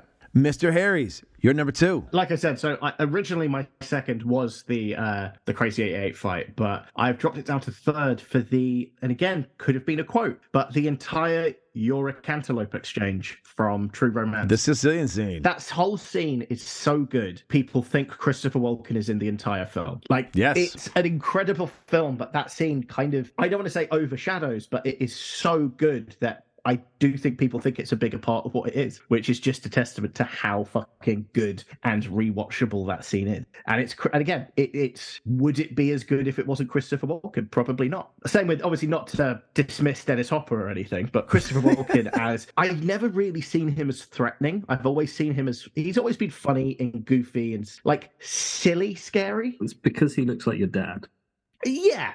But I've never seen him or my dad as, like, just threatening. And that scene was like, oh, fuck, Christopher Walken is a terrifying human being. I would like to then also then turn your eyes to Abel Ferrara's King of New York from 1990, starring the great Christopher Walken. I think you will find that to be quite a movie with him being the head of a crime organization. A great young Lawrence Fishburne's in there. I think you'll really enjoy that film. I was going to say, I believe you recommended that when you came on ours to talk at length about Christopher Walken. I think I did. Yeah. I think I did. It's on the list. Since we're on my podcast, I'm still waiting for Full Frontal. I'm just saying. Just saying. Well, I can go now. Look, everybody, we're going to do The Rain. Here we go. All right. My number two is also the Sicilian scene. The Sicilian scene and this movie is why I got into Tarantino. It's how I found out about him. I bought the VHS. I've told the story 1,000 times. It's set from the creator of Reservoir Dogs on it, and that was my journey. The Sicilian scene is amazing. It is one of the greatest scenes in cinematic history, and it really does show you how great a writer he is. And then now when those of us who have read Cinema Speculation, or if you've been part of it, you start to learn where he got this from. And a gentleman named Floyd is who I believe is the gentleman who told him this story, even though he doesn't necessarily say it. But at the end of his book, where he kind of really talks about Floyd, who's the gentleman who really kind of helps broaden his mind on cinema and was the first guy he could actually sit down and have Cinema Speculation where he could talk with and learn about film. I think he's one of the gentlemen who gave him this scene. And it is, it's a brilliant scene. It's a brilliant scene from start to finish. Dennis Hopper and Christopher Walken, they should have been nominated just for the scene. Just for the scene. There's so many great moments in that movie. So just as you said, I love the Sicilian scene. I should have make sure I put down that the end part there. Otherwise it sounds like another sex act. I too enjoyed the Sicilian. As you said, up to the elbows, gentlemen. Up to the elbows. You got to work him like a puppet. Number one. I think a lot of us are going to have the same, but we'll find out. Jones, you're up first. I have a feeling we've all got the same one. There's only one answer to this, right? It's the opening of Inglourious Basterds. Yeah. Petros has a look that maybe it's not his. So I know the three of us, since we also did the Inglourious Basterds show together. Yeah. Yes, it is also mine as yours is. Yes. I'm assuming Mr. Harry's. Yeah, if this was a top three list of best scenes in movies in general, it would be top three list of movies. So it's there. Never has a glass of milk been scarier. I've played a game here with I'm just trying to make more content and trying to find other ways to talk about other scenes, guys. I'll pick another one as well. Just as we'll then go to my fourth. For number one, I will pick the one that's the bottom, but we'll put it to number one. I like that. Yeah, all right. So if it wasn't the glass of milk scene or the opening to Inglourious Basterds, however you want to phrase it, what would it be, Mr. Harry's? Since Mr. Jones was the first one out the gate with it, I would fucking hell. This is actually really difficult. My brain went straight to, you know what? It might be the scene in the bar. Oh wait, no, we've already done that. That gets rid of the point of doing new content. So I'll just throw in with Tito and Tarantula doing it after dark and From Dusk Till Dawn. Oh, it's a great fucking scene. The dance, who doesn't enjoy a good toe sucking? It's a great scene. Tarantino writes himself into it. Yes, he does. Fair play to him. Yes, fair play. Yeah, why not? Let's throw that in there instead of the best scene of all time. All right, I will jump in the same. If I had to pick a different scene, and that would get into the top four, I guess now, it would be something that Graham talked about for his favorite quotes. It would be Jules Winfield telling Pumpkin what he thought Ezekiel 25:17 always meant until the events of that day changed his mind. When you see the scene the first time, the Ezekiel 25, you're like, as he says, that's some cold-ass shit to say to a motherfucker before you pop a cap in their ass. But then when he sits there and calmly introspects himself about how he has been wrong this whole time, and he's really a piece of shit, and but he's trying real hard, Ringo. I'm trying real hard. It's a great way to not just diffuse, but you're kind of like, oh, fuck. Like, even as a human being, you go, I got to start looking at myself in a different light. Maybe I'm not as cool or as tough as I think I am. Maybe I'm a piece of shit. So that would definitely be the replacement for me not saying the glass of milk scene. And since Petros is so awesome, because he's the podfather. Podfather. Now done the fucking glass of milk scene. Yeah. After all that. Podfather, what is your number one that you came up with? It's the opening to Inglourious Bastard. No, it's not. It's the Jack Rabbit Slim scene. Just because. Oh, yeah. Yep. I think that is like the ultimate, like, cooler than cool scene. It's just kind of like when you see that, because I imagine for a lot of people, like, Pulp Fiction would have been their first Tarantino movie. Like, unless you're like, I actually saw my friend's birthday on the black and white short he did before the first movie. But I think for most people, like, Pulp Fiction was the entry point. And I think it's at that moment you go, this is fucking cool. Like, I want to live in that world that he's created in a way. Not with the murders and the kind of killings and the, do you know what I mean? You touch on Well, we're already in that world. That world just came whether we wanted it or not. It's still here. Yeah, but like, it's like you want to go there and you want to be there. Do you know what I mean? You want to go, me and Ian recently tried our hardest to live that. There is a bar in London that is like basically trying to get off of the Jack Rabbit Slims vibe called True Romance. And like, there's booths and you can get pizzas and cocktails and you can see famous people in there. Yeah, speaking of trying to be cool in a fucking diner, Petros left. 10 minutes later, I'm sitting there with my fiance, and this might not mean, I don't know if this would mean anything to you, Scott, but Matt Berry walked in. I know who Matt Berry is. Yes, I do. One of the greatest unique English voices ever. Oh, yes. He needs to be in a Tarantino film with Christopher Walken. Really does. Can we make that happen? But he walked in, and I stopped talking immediately and just sounded like I was having a stroke. And my partner proceeded to tell me, it's like, you really did not handle that well. It's like, he wouldn't have noticed. Sure, we were the only people there, but sure, fine. Did he say anything? Did you get to hear him talk? At least order? Did get to see him, hear him talk. He laughs exactly the same as you would expect Matt Berry to laugh, which is a very creepy thing for me to have observed. And it's a bloody voiceover for the podcast. Oh, Jesus. God, you absolutely fucking dropped the ball. Useless. I know, right? Shocking. The crazy thing about the 90s in Pulp Fiction is that Jack Rabbit Slims was this close to becoming a reality. There was real talk after the population movie of that becoming a themed restaurant, at least here in America. And it never went anywhere. And I'm still stunned that it didn't. And I just wonder how much of the fallout from Planet Hollywood, with all the famous people who threw their money into that ring to try to keep up with Hard Rock Cafe kind of thing, and how that really didn't succeed. I wonder if that had anything to do with the failure of this, or how do you keep Jack Rabbit Slims? I mean, now we're 30 years down the road. Is the 50s element of Jack Rabbit Slims even still relevant today? Would it be 80s in Jack Rabbit Slims? Would it still have the cool vibe? So maybe they were smart not to do Jack Rabbit Slims, but I still really, really, really badly wish they had done a Jack Rabbit Slims. I remember being gutted when I found out it wasn't real. I was like, I'm going to go there one day. Yeah, well, I can just imagine you watching it as like an 8-year-old. Yeah. I'm going to go there one day.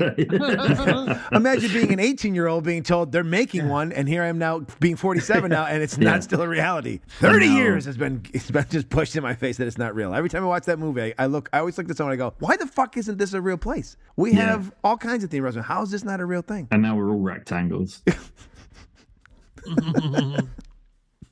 Well played, sir. Well played. That was a very visual joke. It was a very visual joke. And also, you made rectangles very depressing at the very same moment. You really turned that whole fun, don't be a square thing into a very depressing moment. We're all going to have therapy after your little quip. Thank you, sir. Thanks, bro. Now, if one were to determine what attribute the German people share with a beast, it would be the cunning and the predatory instinct of a hawk. But if one were to determine what attributes the Jews share with the beast, it would be that of the rat. The Führer and Goebbels' propaganda have said pretty much the same thing, but where our conclusions differ is I don't consider the comparison an insult. Consider for a moment the world a rat lives in.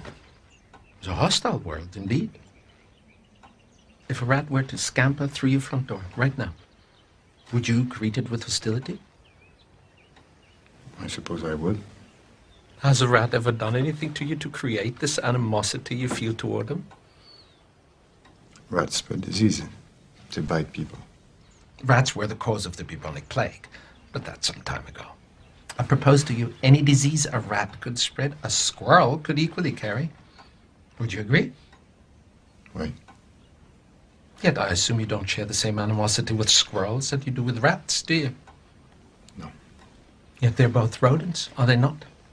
And except for the tail, they even rather look alike, don't they? It's an interesting thought, Hercule. However interesting as the thought may be, it makes not one bit of difference to how you feel.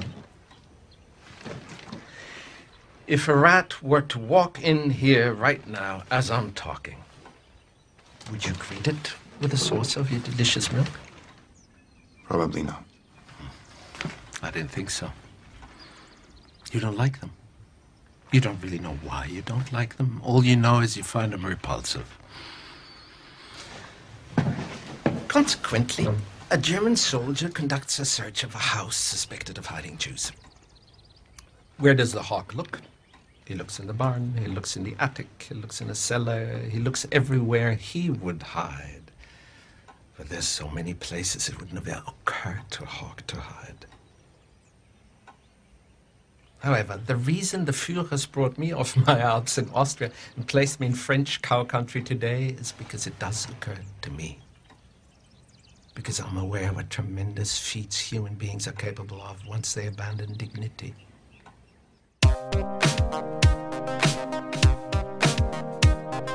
Top 3 films. Well, we're back to Petros to start this off as we're on our last of the top 3 lists. Number 3. And it's the one that we all need to talk about. It's our 3 favorite Tarantino-verse, as I was asked today, which was a well-played thing by Mr. Harry's. What are we considering? If Tarantino wrote it, it's the Tarantino-verse, in my opinion. Well, I know we know some movies that he's also script doctored on, but if he actually wrote it and put his name on it, then it counts. So those are 12 films. The 12 films I covered last year. His 9 he's directed. You want to throw out Kill Bill 1 and 2 is whatever floats your boat. I don't give a fuck. True Romance, Natural and Killers, and From Dusk Till Dawn jump in there. So our top 3 Tarantino films, and we will start with Petros with his number 3. It's True Romance, just because I think like Tony Scott managed to capture like Tarantino's voice perfectly. Like it feels like a Tarantino movie. And it's got the bombast of a Tony Scott movie, which I enjoy. I imagine Tarantino would have done things differently. I know that he probably would have messed around with the structure of the movie, like he's talked about in interviews and on the commentary track. He kind of says in his script, it kind of jumps about, it's non-linear and stuff like that. But I think Tony Scott managed to nail it, and kind of it's really fun and exciting. And I don't think we would have in Tarantino's one got the whole roller coaster sequence if he had done it, and I don't think he would have got the budget. And like that's the thing as well, at that time we probably without True Romance we wouldn't have got Tarantino as a director at all potentially. Do you know what I mean? Or like least to the kind of budgets that he was getting. So I think two prongs. Personally, I really enjoy it, and just kind of like looking at it kind of wide, do you know what I mean, from a bird's eye view of Tarantino's career. It's kind of the piece of the puzzle that if it's not there, then do you know what I mean, the whole thing doesn't come together. So yeah, it's just great. It's so cool. It's a really fucking cool movie, and that's the thing. And it's yeah, there's a bit of like kind of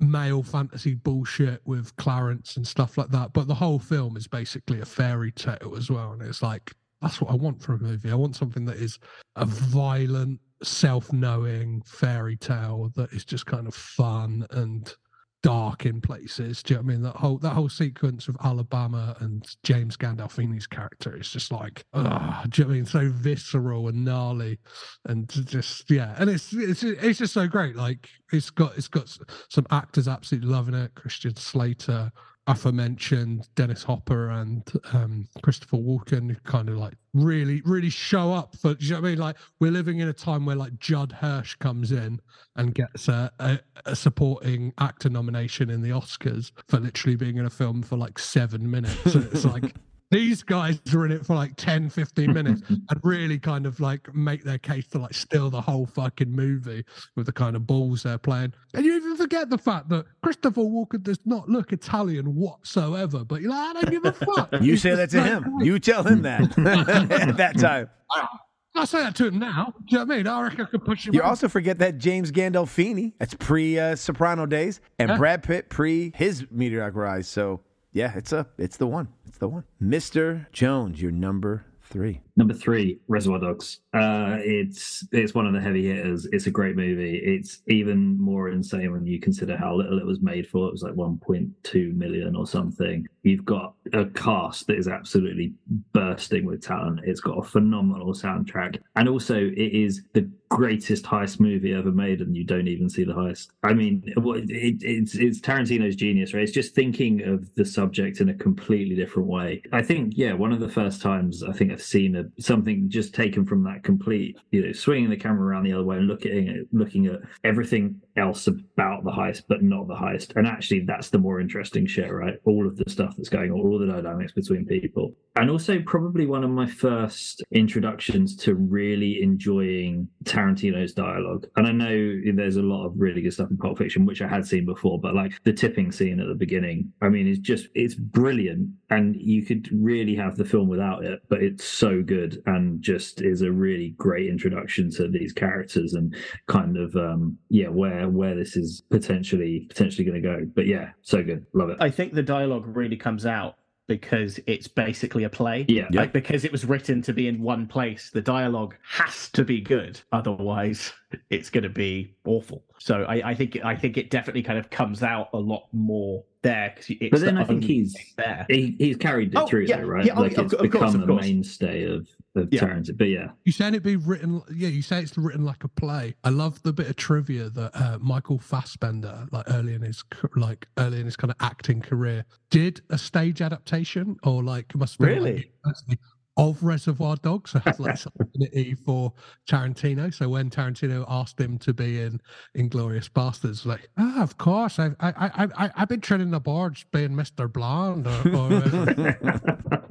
You just wanted to get the accent. Did you? He did. No. Yeah. I just love that. I love that piece of trivia. And yeah. Let's get a bit Irish and let's defend some people. Petros's pitch for Banshees of Inisherin too. Hey, get me a donkey. Where's the fucking donkey? Let's be honest. I'd be the Barry Keoghan character. The doofus, the town doofus.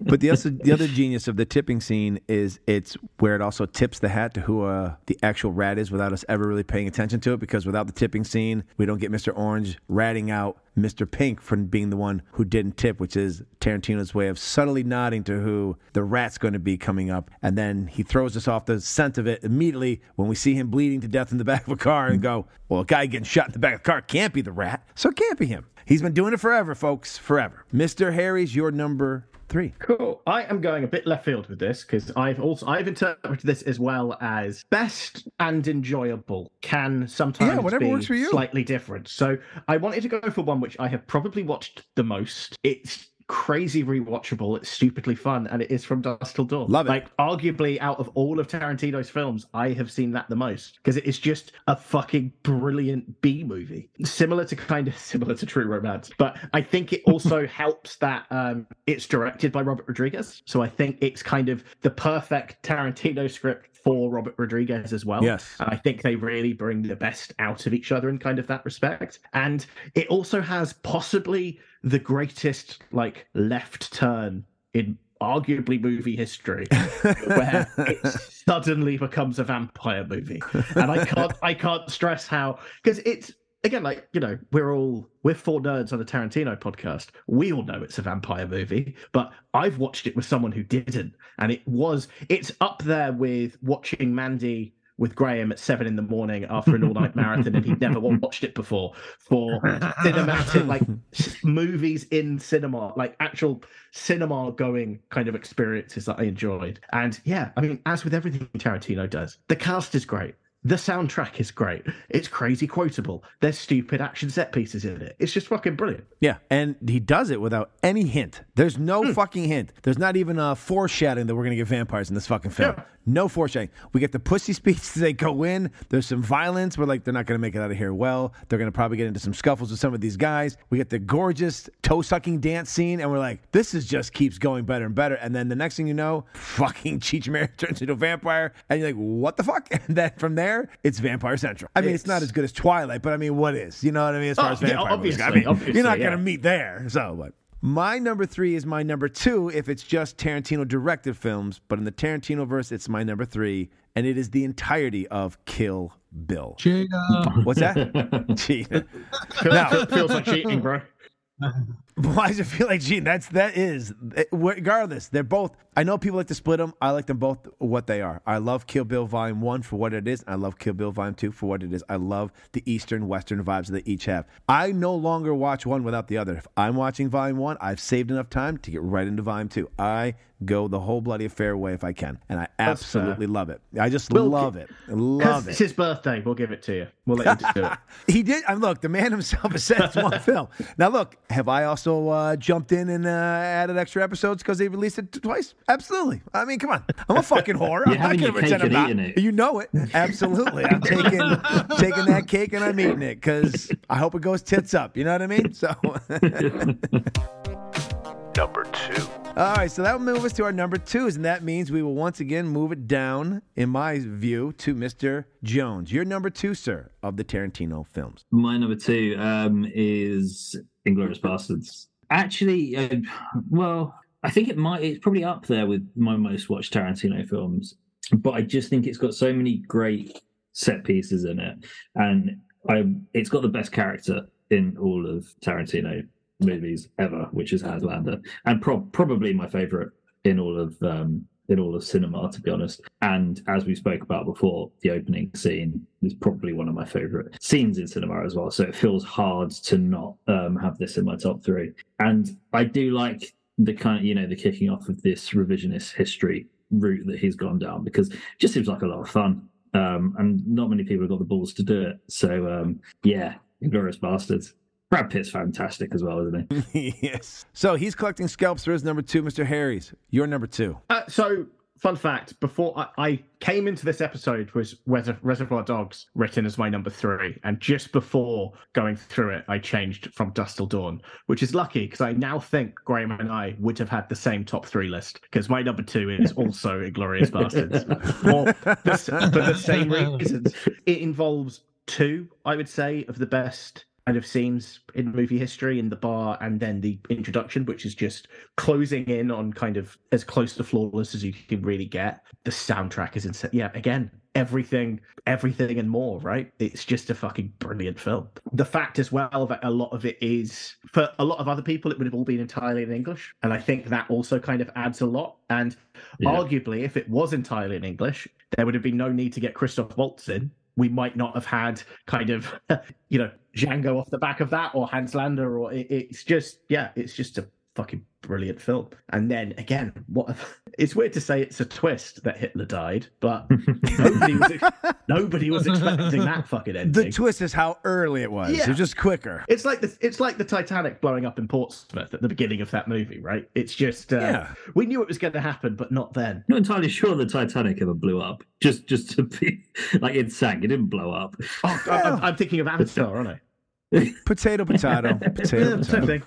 Iceberg, Firebug, same thing. My number 2 is True Romance. It is my gateway. I'm wearing the shirt. I absolutely fucking love True Romance. If it wasn't for True Romance, I don't know that I ever would have gotten into Tarantino. If it hadn't been for Christian Slater being the heartthrob he was in the 90s, my 17-year-old girlfriend at the time, I was also 17, I'm not Leonardo DiCaprio, my girlfriend at the time, we went to see it solely because of the name of the movie and because of who was starring in it. And let me tell you, who was surprised at how much they liked it and who was surprised at how much they didn't like it, because, wow, talk about what you think's going to be a rom-com really turning on you. And ever since then, it's been my journey for 30 years because of it, because it came out 30 years this September. So for me, number two is True Romance, and I will now pass it to Mr. Petros for his number two. My number two is probably going to be, I imagine, some people's number one, but it's Pulp Fiction. Just because I'm not justifying why it's number two over number one. I'm just saying like why it is in the top three. It is it's fantastic, right? It revolutionized filmmaking in the early 90s. I think obviously like the whole Sundance thing with Reservoir Dogs kind of really shook up things, but then this kind of solidified it. And I think that it's arguable the reason that Forrest Gump is like the best-selling movie of that year is because so many kids bought tickets to Forrest Gump and snuck in to see Pulp Fiction. That is my theory, and I'm sticking with it. That is why that film has got like the kind of like box office legacy that it has, because there was a load of kids like me when I saw this at like the age of like 13 and was just kind of had my mind blown and was like, whoa, what is this? Like, I love it. Like the kind of I have a massive affinity for the people in it. I love John Travolta despite his personal gettings on and his kind of religious feelings. I love him as an actor. Bruce Willis, like not many people know this, but he's one of the reasons that my son's middle name is Bruce. There's kind of a triumvirate of people. It's Springsteen, Campbell, and Willis are the reasons that his middle name is Bruce. And yeah, it is just Pulp Fiction. Obviously, I have a strong feeling that this might be other people's number one, so I don't really want to dive into it too much because we're going to be hearing about it in a minute. The funny thing about what you said is my buddy who is listening to this as they listen, Sean Wheeler, has said the exact same thing, that he truly believes that the reason that movie has as much box office clout as it does is because so many people bought tickets to that movie and went to Pulp Fiction instead. You're not the only person. I think it's interesting that two people from different sides of the globe have the same exact feeling. I do like. Sorry, Mr. Hanks. I do like that Forrest Gump sounds like a plot you would make up for a film you hadn't seen because you snuck into Pulp Fiction. It's like, so what was? Hey, Billy, what was Forrest Gump about? It's like, so he met Elvis and then John F. Kennedy after he went to Vietnam. Table tennis. I think table tennis. And I think he did some kind of shrimping. Shrimping sounds about right. And then invested in app. I saw Pulp Fiction. Okay, I'm sorry. Yeah. Jenny was a cunt. Was it eight? Running. And then he suddenly got robot legs. Number one. That brings us to Mr. Harry's for his number one. And your number one is? My number one, and if Graham wants to share with this one as well, it is Pulp Fiction. Because it's pulp. As is mine. Yeah. However, it's because of the impact it truly had. As much as I love Reservoir and True Romance, fucking Pulp Fiction, man. And I don't want to be like, haha, but I really hate it. I got to see it. I was 18 years old. I just graduated from high school. It was in the fall of my first year of college, and it came out, and seeing that movie changed everything. I went down a different path. I went to film school because of this. I got into a bunch of stuff. I mean, this podcast is because of that. Pulp Fiction changed fucking everything for me. I absolutely fucking love that movie. Up until Everything, Everywhere, All at Once came out, nothing else had blown my mind like Pulp Fiction. I've seen some, I mean, not to say there's not amazing movies, but there are moments you see a movie, and I'm sure you have some of yours, where my top 10 movies are all about movies that have really affected me. Whether other people think they're great or not, doesn't matter. To me, I was like, wow, it just blew my mind or changed something. And really, the last time I had that kind of feeling was Pulp Fiction. And then I saw Everything, Everywhere, All at Once a year ago, and I was like, that was it. That became my number two. So my top two of all time is Pulp and Everything, and they're very close together because of how great I love both those films. So, well, kind of both of those films are similar in that Pulp Fiction is so well written and layered if anything, it is better the second time you watch it, because there's a load of, again, you see it like John Travolta walk past at the very beginning, and you have no idea what, and you know, it can take 2 or 3 viewings to kind of pick up exactly where everything is and understand what's going. Like, I'm sure, I can't remember what it was, but I'm sure when we recorded the episode on it, I just picked up something from that view. It was the reading of the line was different, or something like that, from the beginning. Yes, and we talked about why it was. Yeah, and it's hadn't noticed that before until that time. So it is such a layered and complex film without being alienatingly so, which some films like that can be. And it's just great. It's a perfect mix of, it's funny, the action stuff is brilliant. Everything is just fucking great. Which is why I felt the same about Everything Everywhere All at Once. I came into that film not knowing what I was going to get, and now it's one of my barometers to see if you're a good human being or not. If there are certain sections you don't get teary-eyed or almost feel heartbroken, I don't want you around me anymore. I know that you're a sociopath and will probably try to wear my skin as a shirt. So, Mr. Petro, since you are the outlier, what is your number 1 Tarantino film of all time? Well, I'll just read you my Letterboxd review for this film. Perfect. I feel like this was what it was for, to sell his Letterboxd. Folks, you will find his Letterboxd in the comments below. No, it just says, you know something, Tarantino? I think this might just be your masterpiece. Glorious Bastards, ladies and gentlemen. Well played, sir. Well played. My best friend's birthday. Suck it, Tarantino fans. No, it's that like lost one. What's that one from like 1983? Love Birds in Bondage. That's my number 1. Even though nobody's ever seen it. No, it is. It's Inglourious Bastards for many reasons that have been spoken about, but I think like just personally, like just because of like the age I am, and kind of just, I don't know why I never saw Death Proof at the cinema. I definitely would have been old enough to have seen that, but well, no, barely showed. I think that's why you didn't see it at the cinema. Inglourious Basterds was the first Tarantino film I was like old enough to see in the movie theater, and just kind of being blown away by it. And it's the one I think that is wholly like, it's just so rewatchable and fun and inventive. And obviously it was like a new lease of life on his career as well. Like after Death Proof could have been like, he could have gone either way. Like that could have been him falling into the skids. Do you know what I mean? And like, he could have said, like at that point, he could have said, I'm going to do 10 movies after Death Proof, and people would have gone, so what, mate? Yeah, like get them out as quick as you can, because we care. Whereas like, after Inglourious Basterds, when he said, if he said, like, I'm doing 10 movies, he'll be like, they are now event cinema. Do you know what I mean? They are kind of like appointment. Yeah. They are cinema by appointment. Like, I went to see Once Upon a Time in Hollywood, like in a packed out theater, like maybe like 2 weeks after it came out. And like, it's just kind of like, that's the impact that Tarantino's movies have. And they're like discussion points, but. Yeah, Inglourious. I just think everything is kind of firing on all cylinders. As we said, it's got like one of the best scenes of all time with the glass of milk scene, and then it's also got like, it's a masterclass in tension throughout it.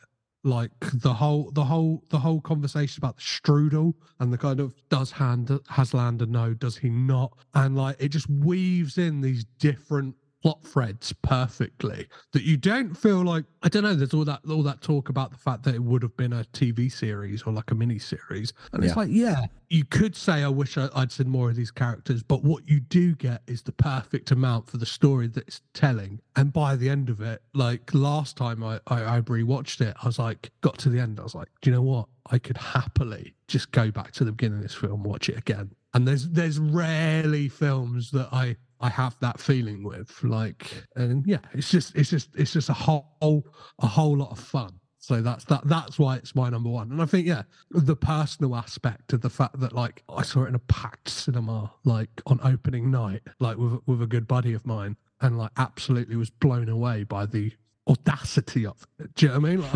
I'm like, I love a film that is audacious. Like I'm kind of in like the 40% who absolutely loved Babylon at this point. Like, do you know what I mean? It's like a film that is so audacious to go, you know what? History happened this way, but fuck it. We're going to be showing you some stuff that you might not have seen before. And it's like, Tarantino's got the balls to do that. Damien Chazelle's got the balls to do that. And it's kind of like, I'm gripped, baby. And what, is it Tarantino's longest movie?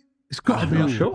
Well, the longest full feature is actually the Hateful Eight Road Show goes over 3 hours. Uh-huh. So this has got to be like this is up there, yeah. Yeah, this and Django up there, yeah. And the fact that it's like super long and like it's got that thing of like you could happily just rewind it and start again is because it doesn't feel long. Nothing about that movie feels long. No. That opening scene's 20 minutes long, and it doesn't feel like 20 minutes. You know, you're like, holy shit. Well, and you forget to breathe in that opening scene. Yes, right? You kind of like you get to the moment. You're like, when was the last time I breathed? Because this is fucking so intense. And it's like throughout it, and it maybe speaks to my sensibilities. I kind of love that tension, that push and pull in movies, and it kind of.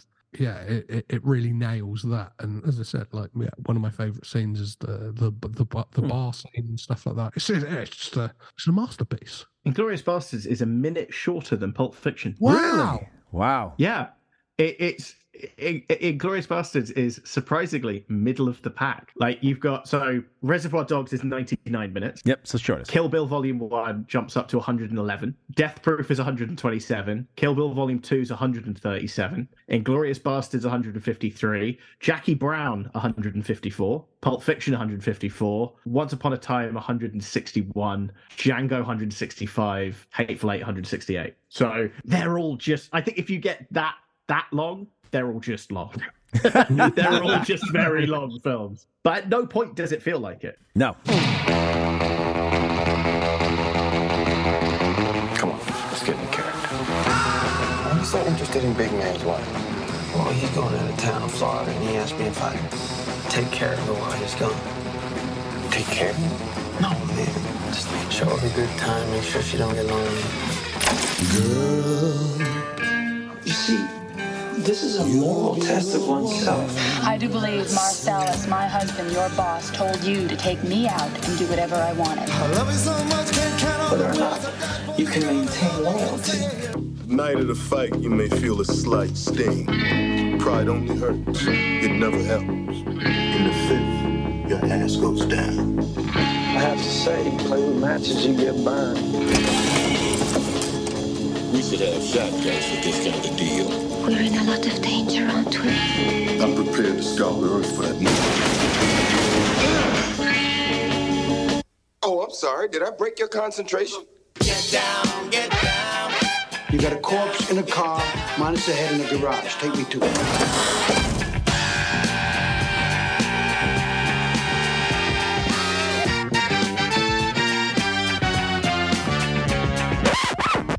Don't you hate that?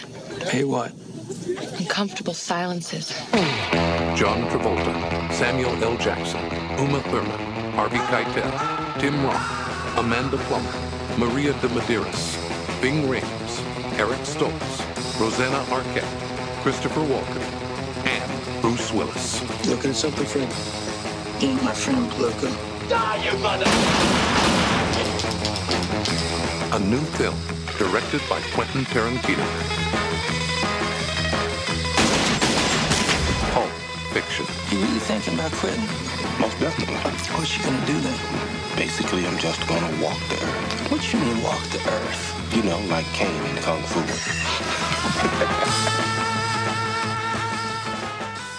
All right, so we will close out this episode with giving each of you your chance to do your, as you know in Britain, all about Mount Rushmore here in America.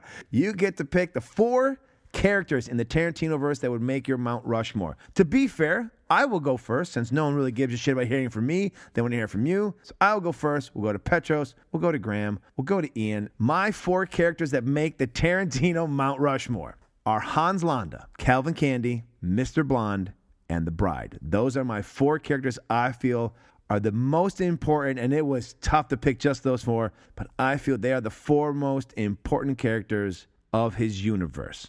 At least the most recognizable as well. Just for Hans being one of the worst villains along with Calvin, Mr. Blonde being the first real cool character, and The Bride being maybe his greatest hero.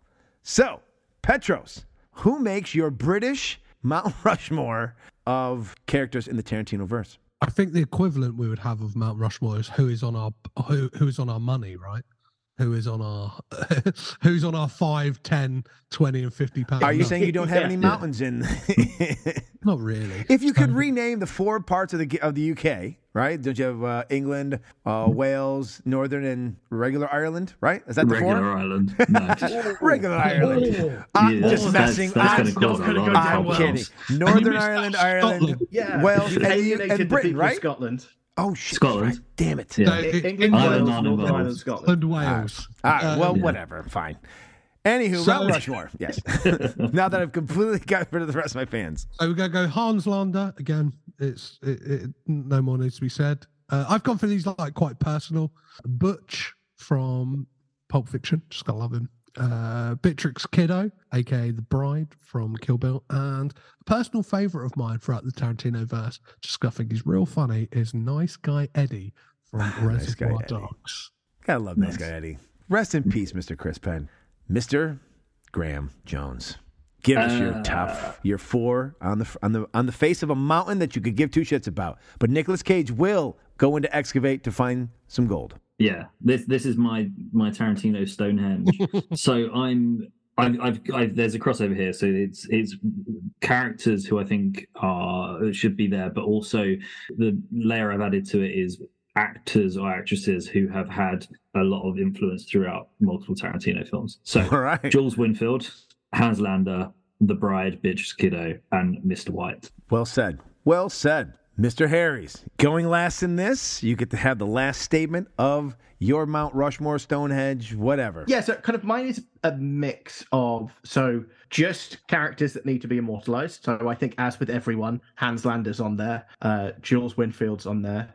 I was leaning more towards, I have a lot of time for Oren Ishii, the Lucy Liu character in Kill Bill. I think as, again, that whole Kung Fu section in Volume 1, I think, is just fucking brilliant. And she's got some incredible scenes in it, and I don't think she necessarily gets the acclaim she deserves. So I think she deserves to be etched into the side of a mountain. Graham, it looks like you had something to say. I did. Just the other thing about Oren Ishii is that the going out of regular live action into that anime sequence blew my mind. It was the first time I'd ever seen anything like that, and it absolutely blew my mind and blew the mind of that guy in the car. Hey. Well played. But yeah, it's for a film that gets a lot of credit for a strong female hero. I think it needs equal credit for kind of strong female villains as well. And then for my fourth choice, because everybody always forgets the fourth person on Mount Rushmore, I thought I'd go for a character that people always forget, but that I just really like. And that is Drexel from True Romance. Gary Oldman. Any other... If Christopher Walken wasn't in that film, Gary Oldman would have been the person everyone was talking about. It just wasn't White Boy Day. It just wasn't White Boy Day. That's all it was. Just wasn't. What are you going to do? It happens. Given Mount Rushmore is obviously famously heads, it would have been quite funny to put Marvin on there as well. Well, he is on there because you don't need the space. Yeah. Gentlemen, I can't thank you enough for joining me to celebrate Tarantino's 60th birthday, even though we had nothing to say about his actual birthday or that he turned 60. But it was fun to chat with the three of you about this. Any last remarks you have as we say happy birthday to QT on his 60th, and hopefully he has a fucking movie before he turns 65. Anything you have to say, Mr. Patsilivas? Any wishes you want to give him? Quentin, I know you're listening to this. I know as much as you try and say that you're a technophobe and you don't like the internet, I know you're listening to this. I just want to say to you, I love the fact that you're out there just spreading your kink. You love them feet, and you're just out there showing it to the world. Even if you don't know it, you might not know that it's a kink, but I just love the fact that you're out here just showing us that that's what you're into. And I think that's a very freeing and open thing for you to do, and it's beautiful. And may you carry on. May your final film be a film just, do you know what? Sideline the characters. Just have it entirely feet. That's all I want. I don't want to see any of the characters' faces. I just want it to be like from the knee down. That's all I want to see of those characters. Just keep on living in the feet world, my friend. Happy 60th. That was done in the tone of the "It's Not Your Fault" scene from Goodwill Hunting. That truly was a feat, Mr. Petrosylvanus. Nice. Mr. Jones, king of the puns, who's through field here today. What is your final retort on his 60th birthday? What well wishes would you like to give Mr. QT? So we all know, that Mr. QT is renowned and revered as one of the biggest cinephiles in history. And I can only imagine that on his 60th birthday, probably going to sit down on the sofa, he's going to have a scroll through Netflix, he's going to put a film on. And I would just like to recommend a film for him to watch. And I don't know, Mr. Tarantino, if you have enjoyed any folk horror classics, but get Midsommar on. It's fantastic. Ari Aster's brilliant. You guys should have a chat. Get Florence Pugh in your next movie. Yeah, let us know what you think. We have done a Tarantino thing there, folks. We have brought things of an element from outside and brought it into the Tarantino-verse.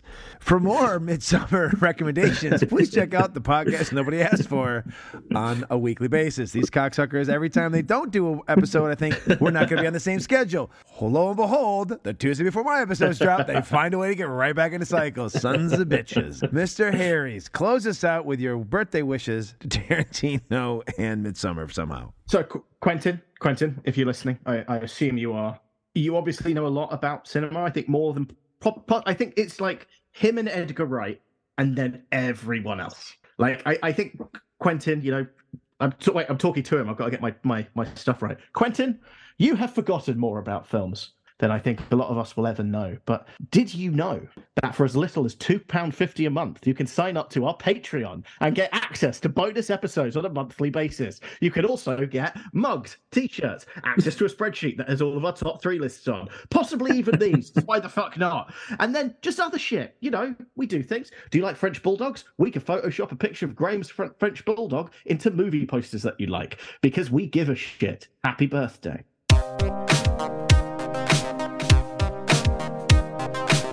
And that's a wrap on our very special Tarantino 60th birthday celebration. I would once again like to thank my special guests, Mr. Ian Harries and Mr. Graham Jones of the podcast Nobody Asked For, and Mr. Petros Patsilivas from the Caged In Coppola Connections podcast for helping me celebrate the 60th birthday of our Lord and Savior, Quentin Tarantino. Now be sure to check out the Tarantino Jeopardy game my guest played. The link to that video can be found in the show notes, where you can also find the links to all of my guests' socials and podcasts. And as always, you can become a member of the Church of Tarantino by following us on all our socials. Those links can be found in the show notes as well. Now, if you would be so kind and take a moment to like, review, subscribe, and follow us, the church would greatly appreciate it, and it will help more Tarantino fans like yourselves find the podcast. So I hope you'll join me again April 7th as my Cheeky Bastards co-host Steve Smith joins me once again as we take a look at two films that helped inspire the Tarantino-written and Rodriguez-directed vampire crime film From Dusk Till Dawn, with those films being Assault on Precinct 13 and The Desperate Hours. So until then, I'm the Reverend Scott K. May Tarantino be with you always.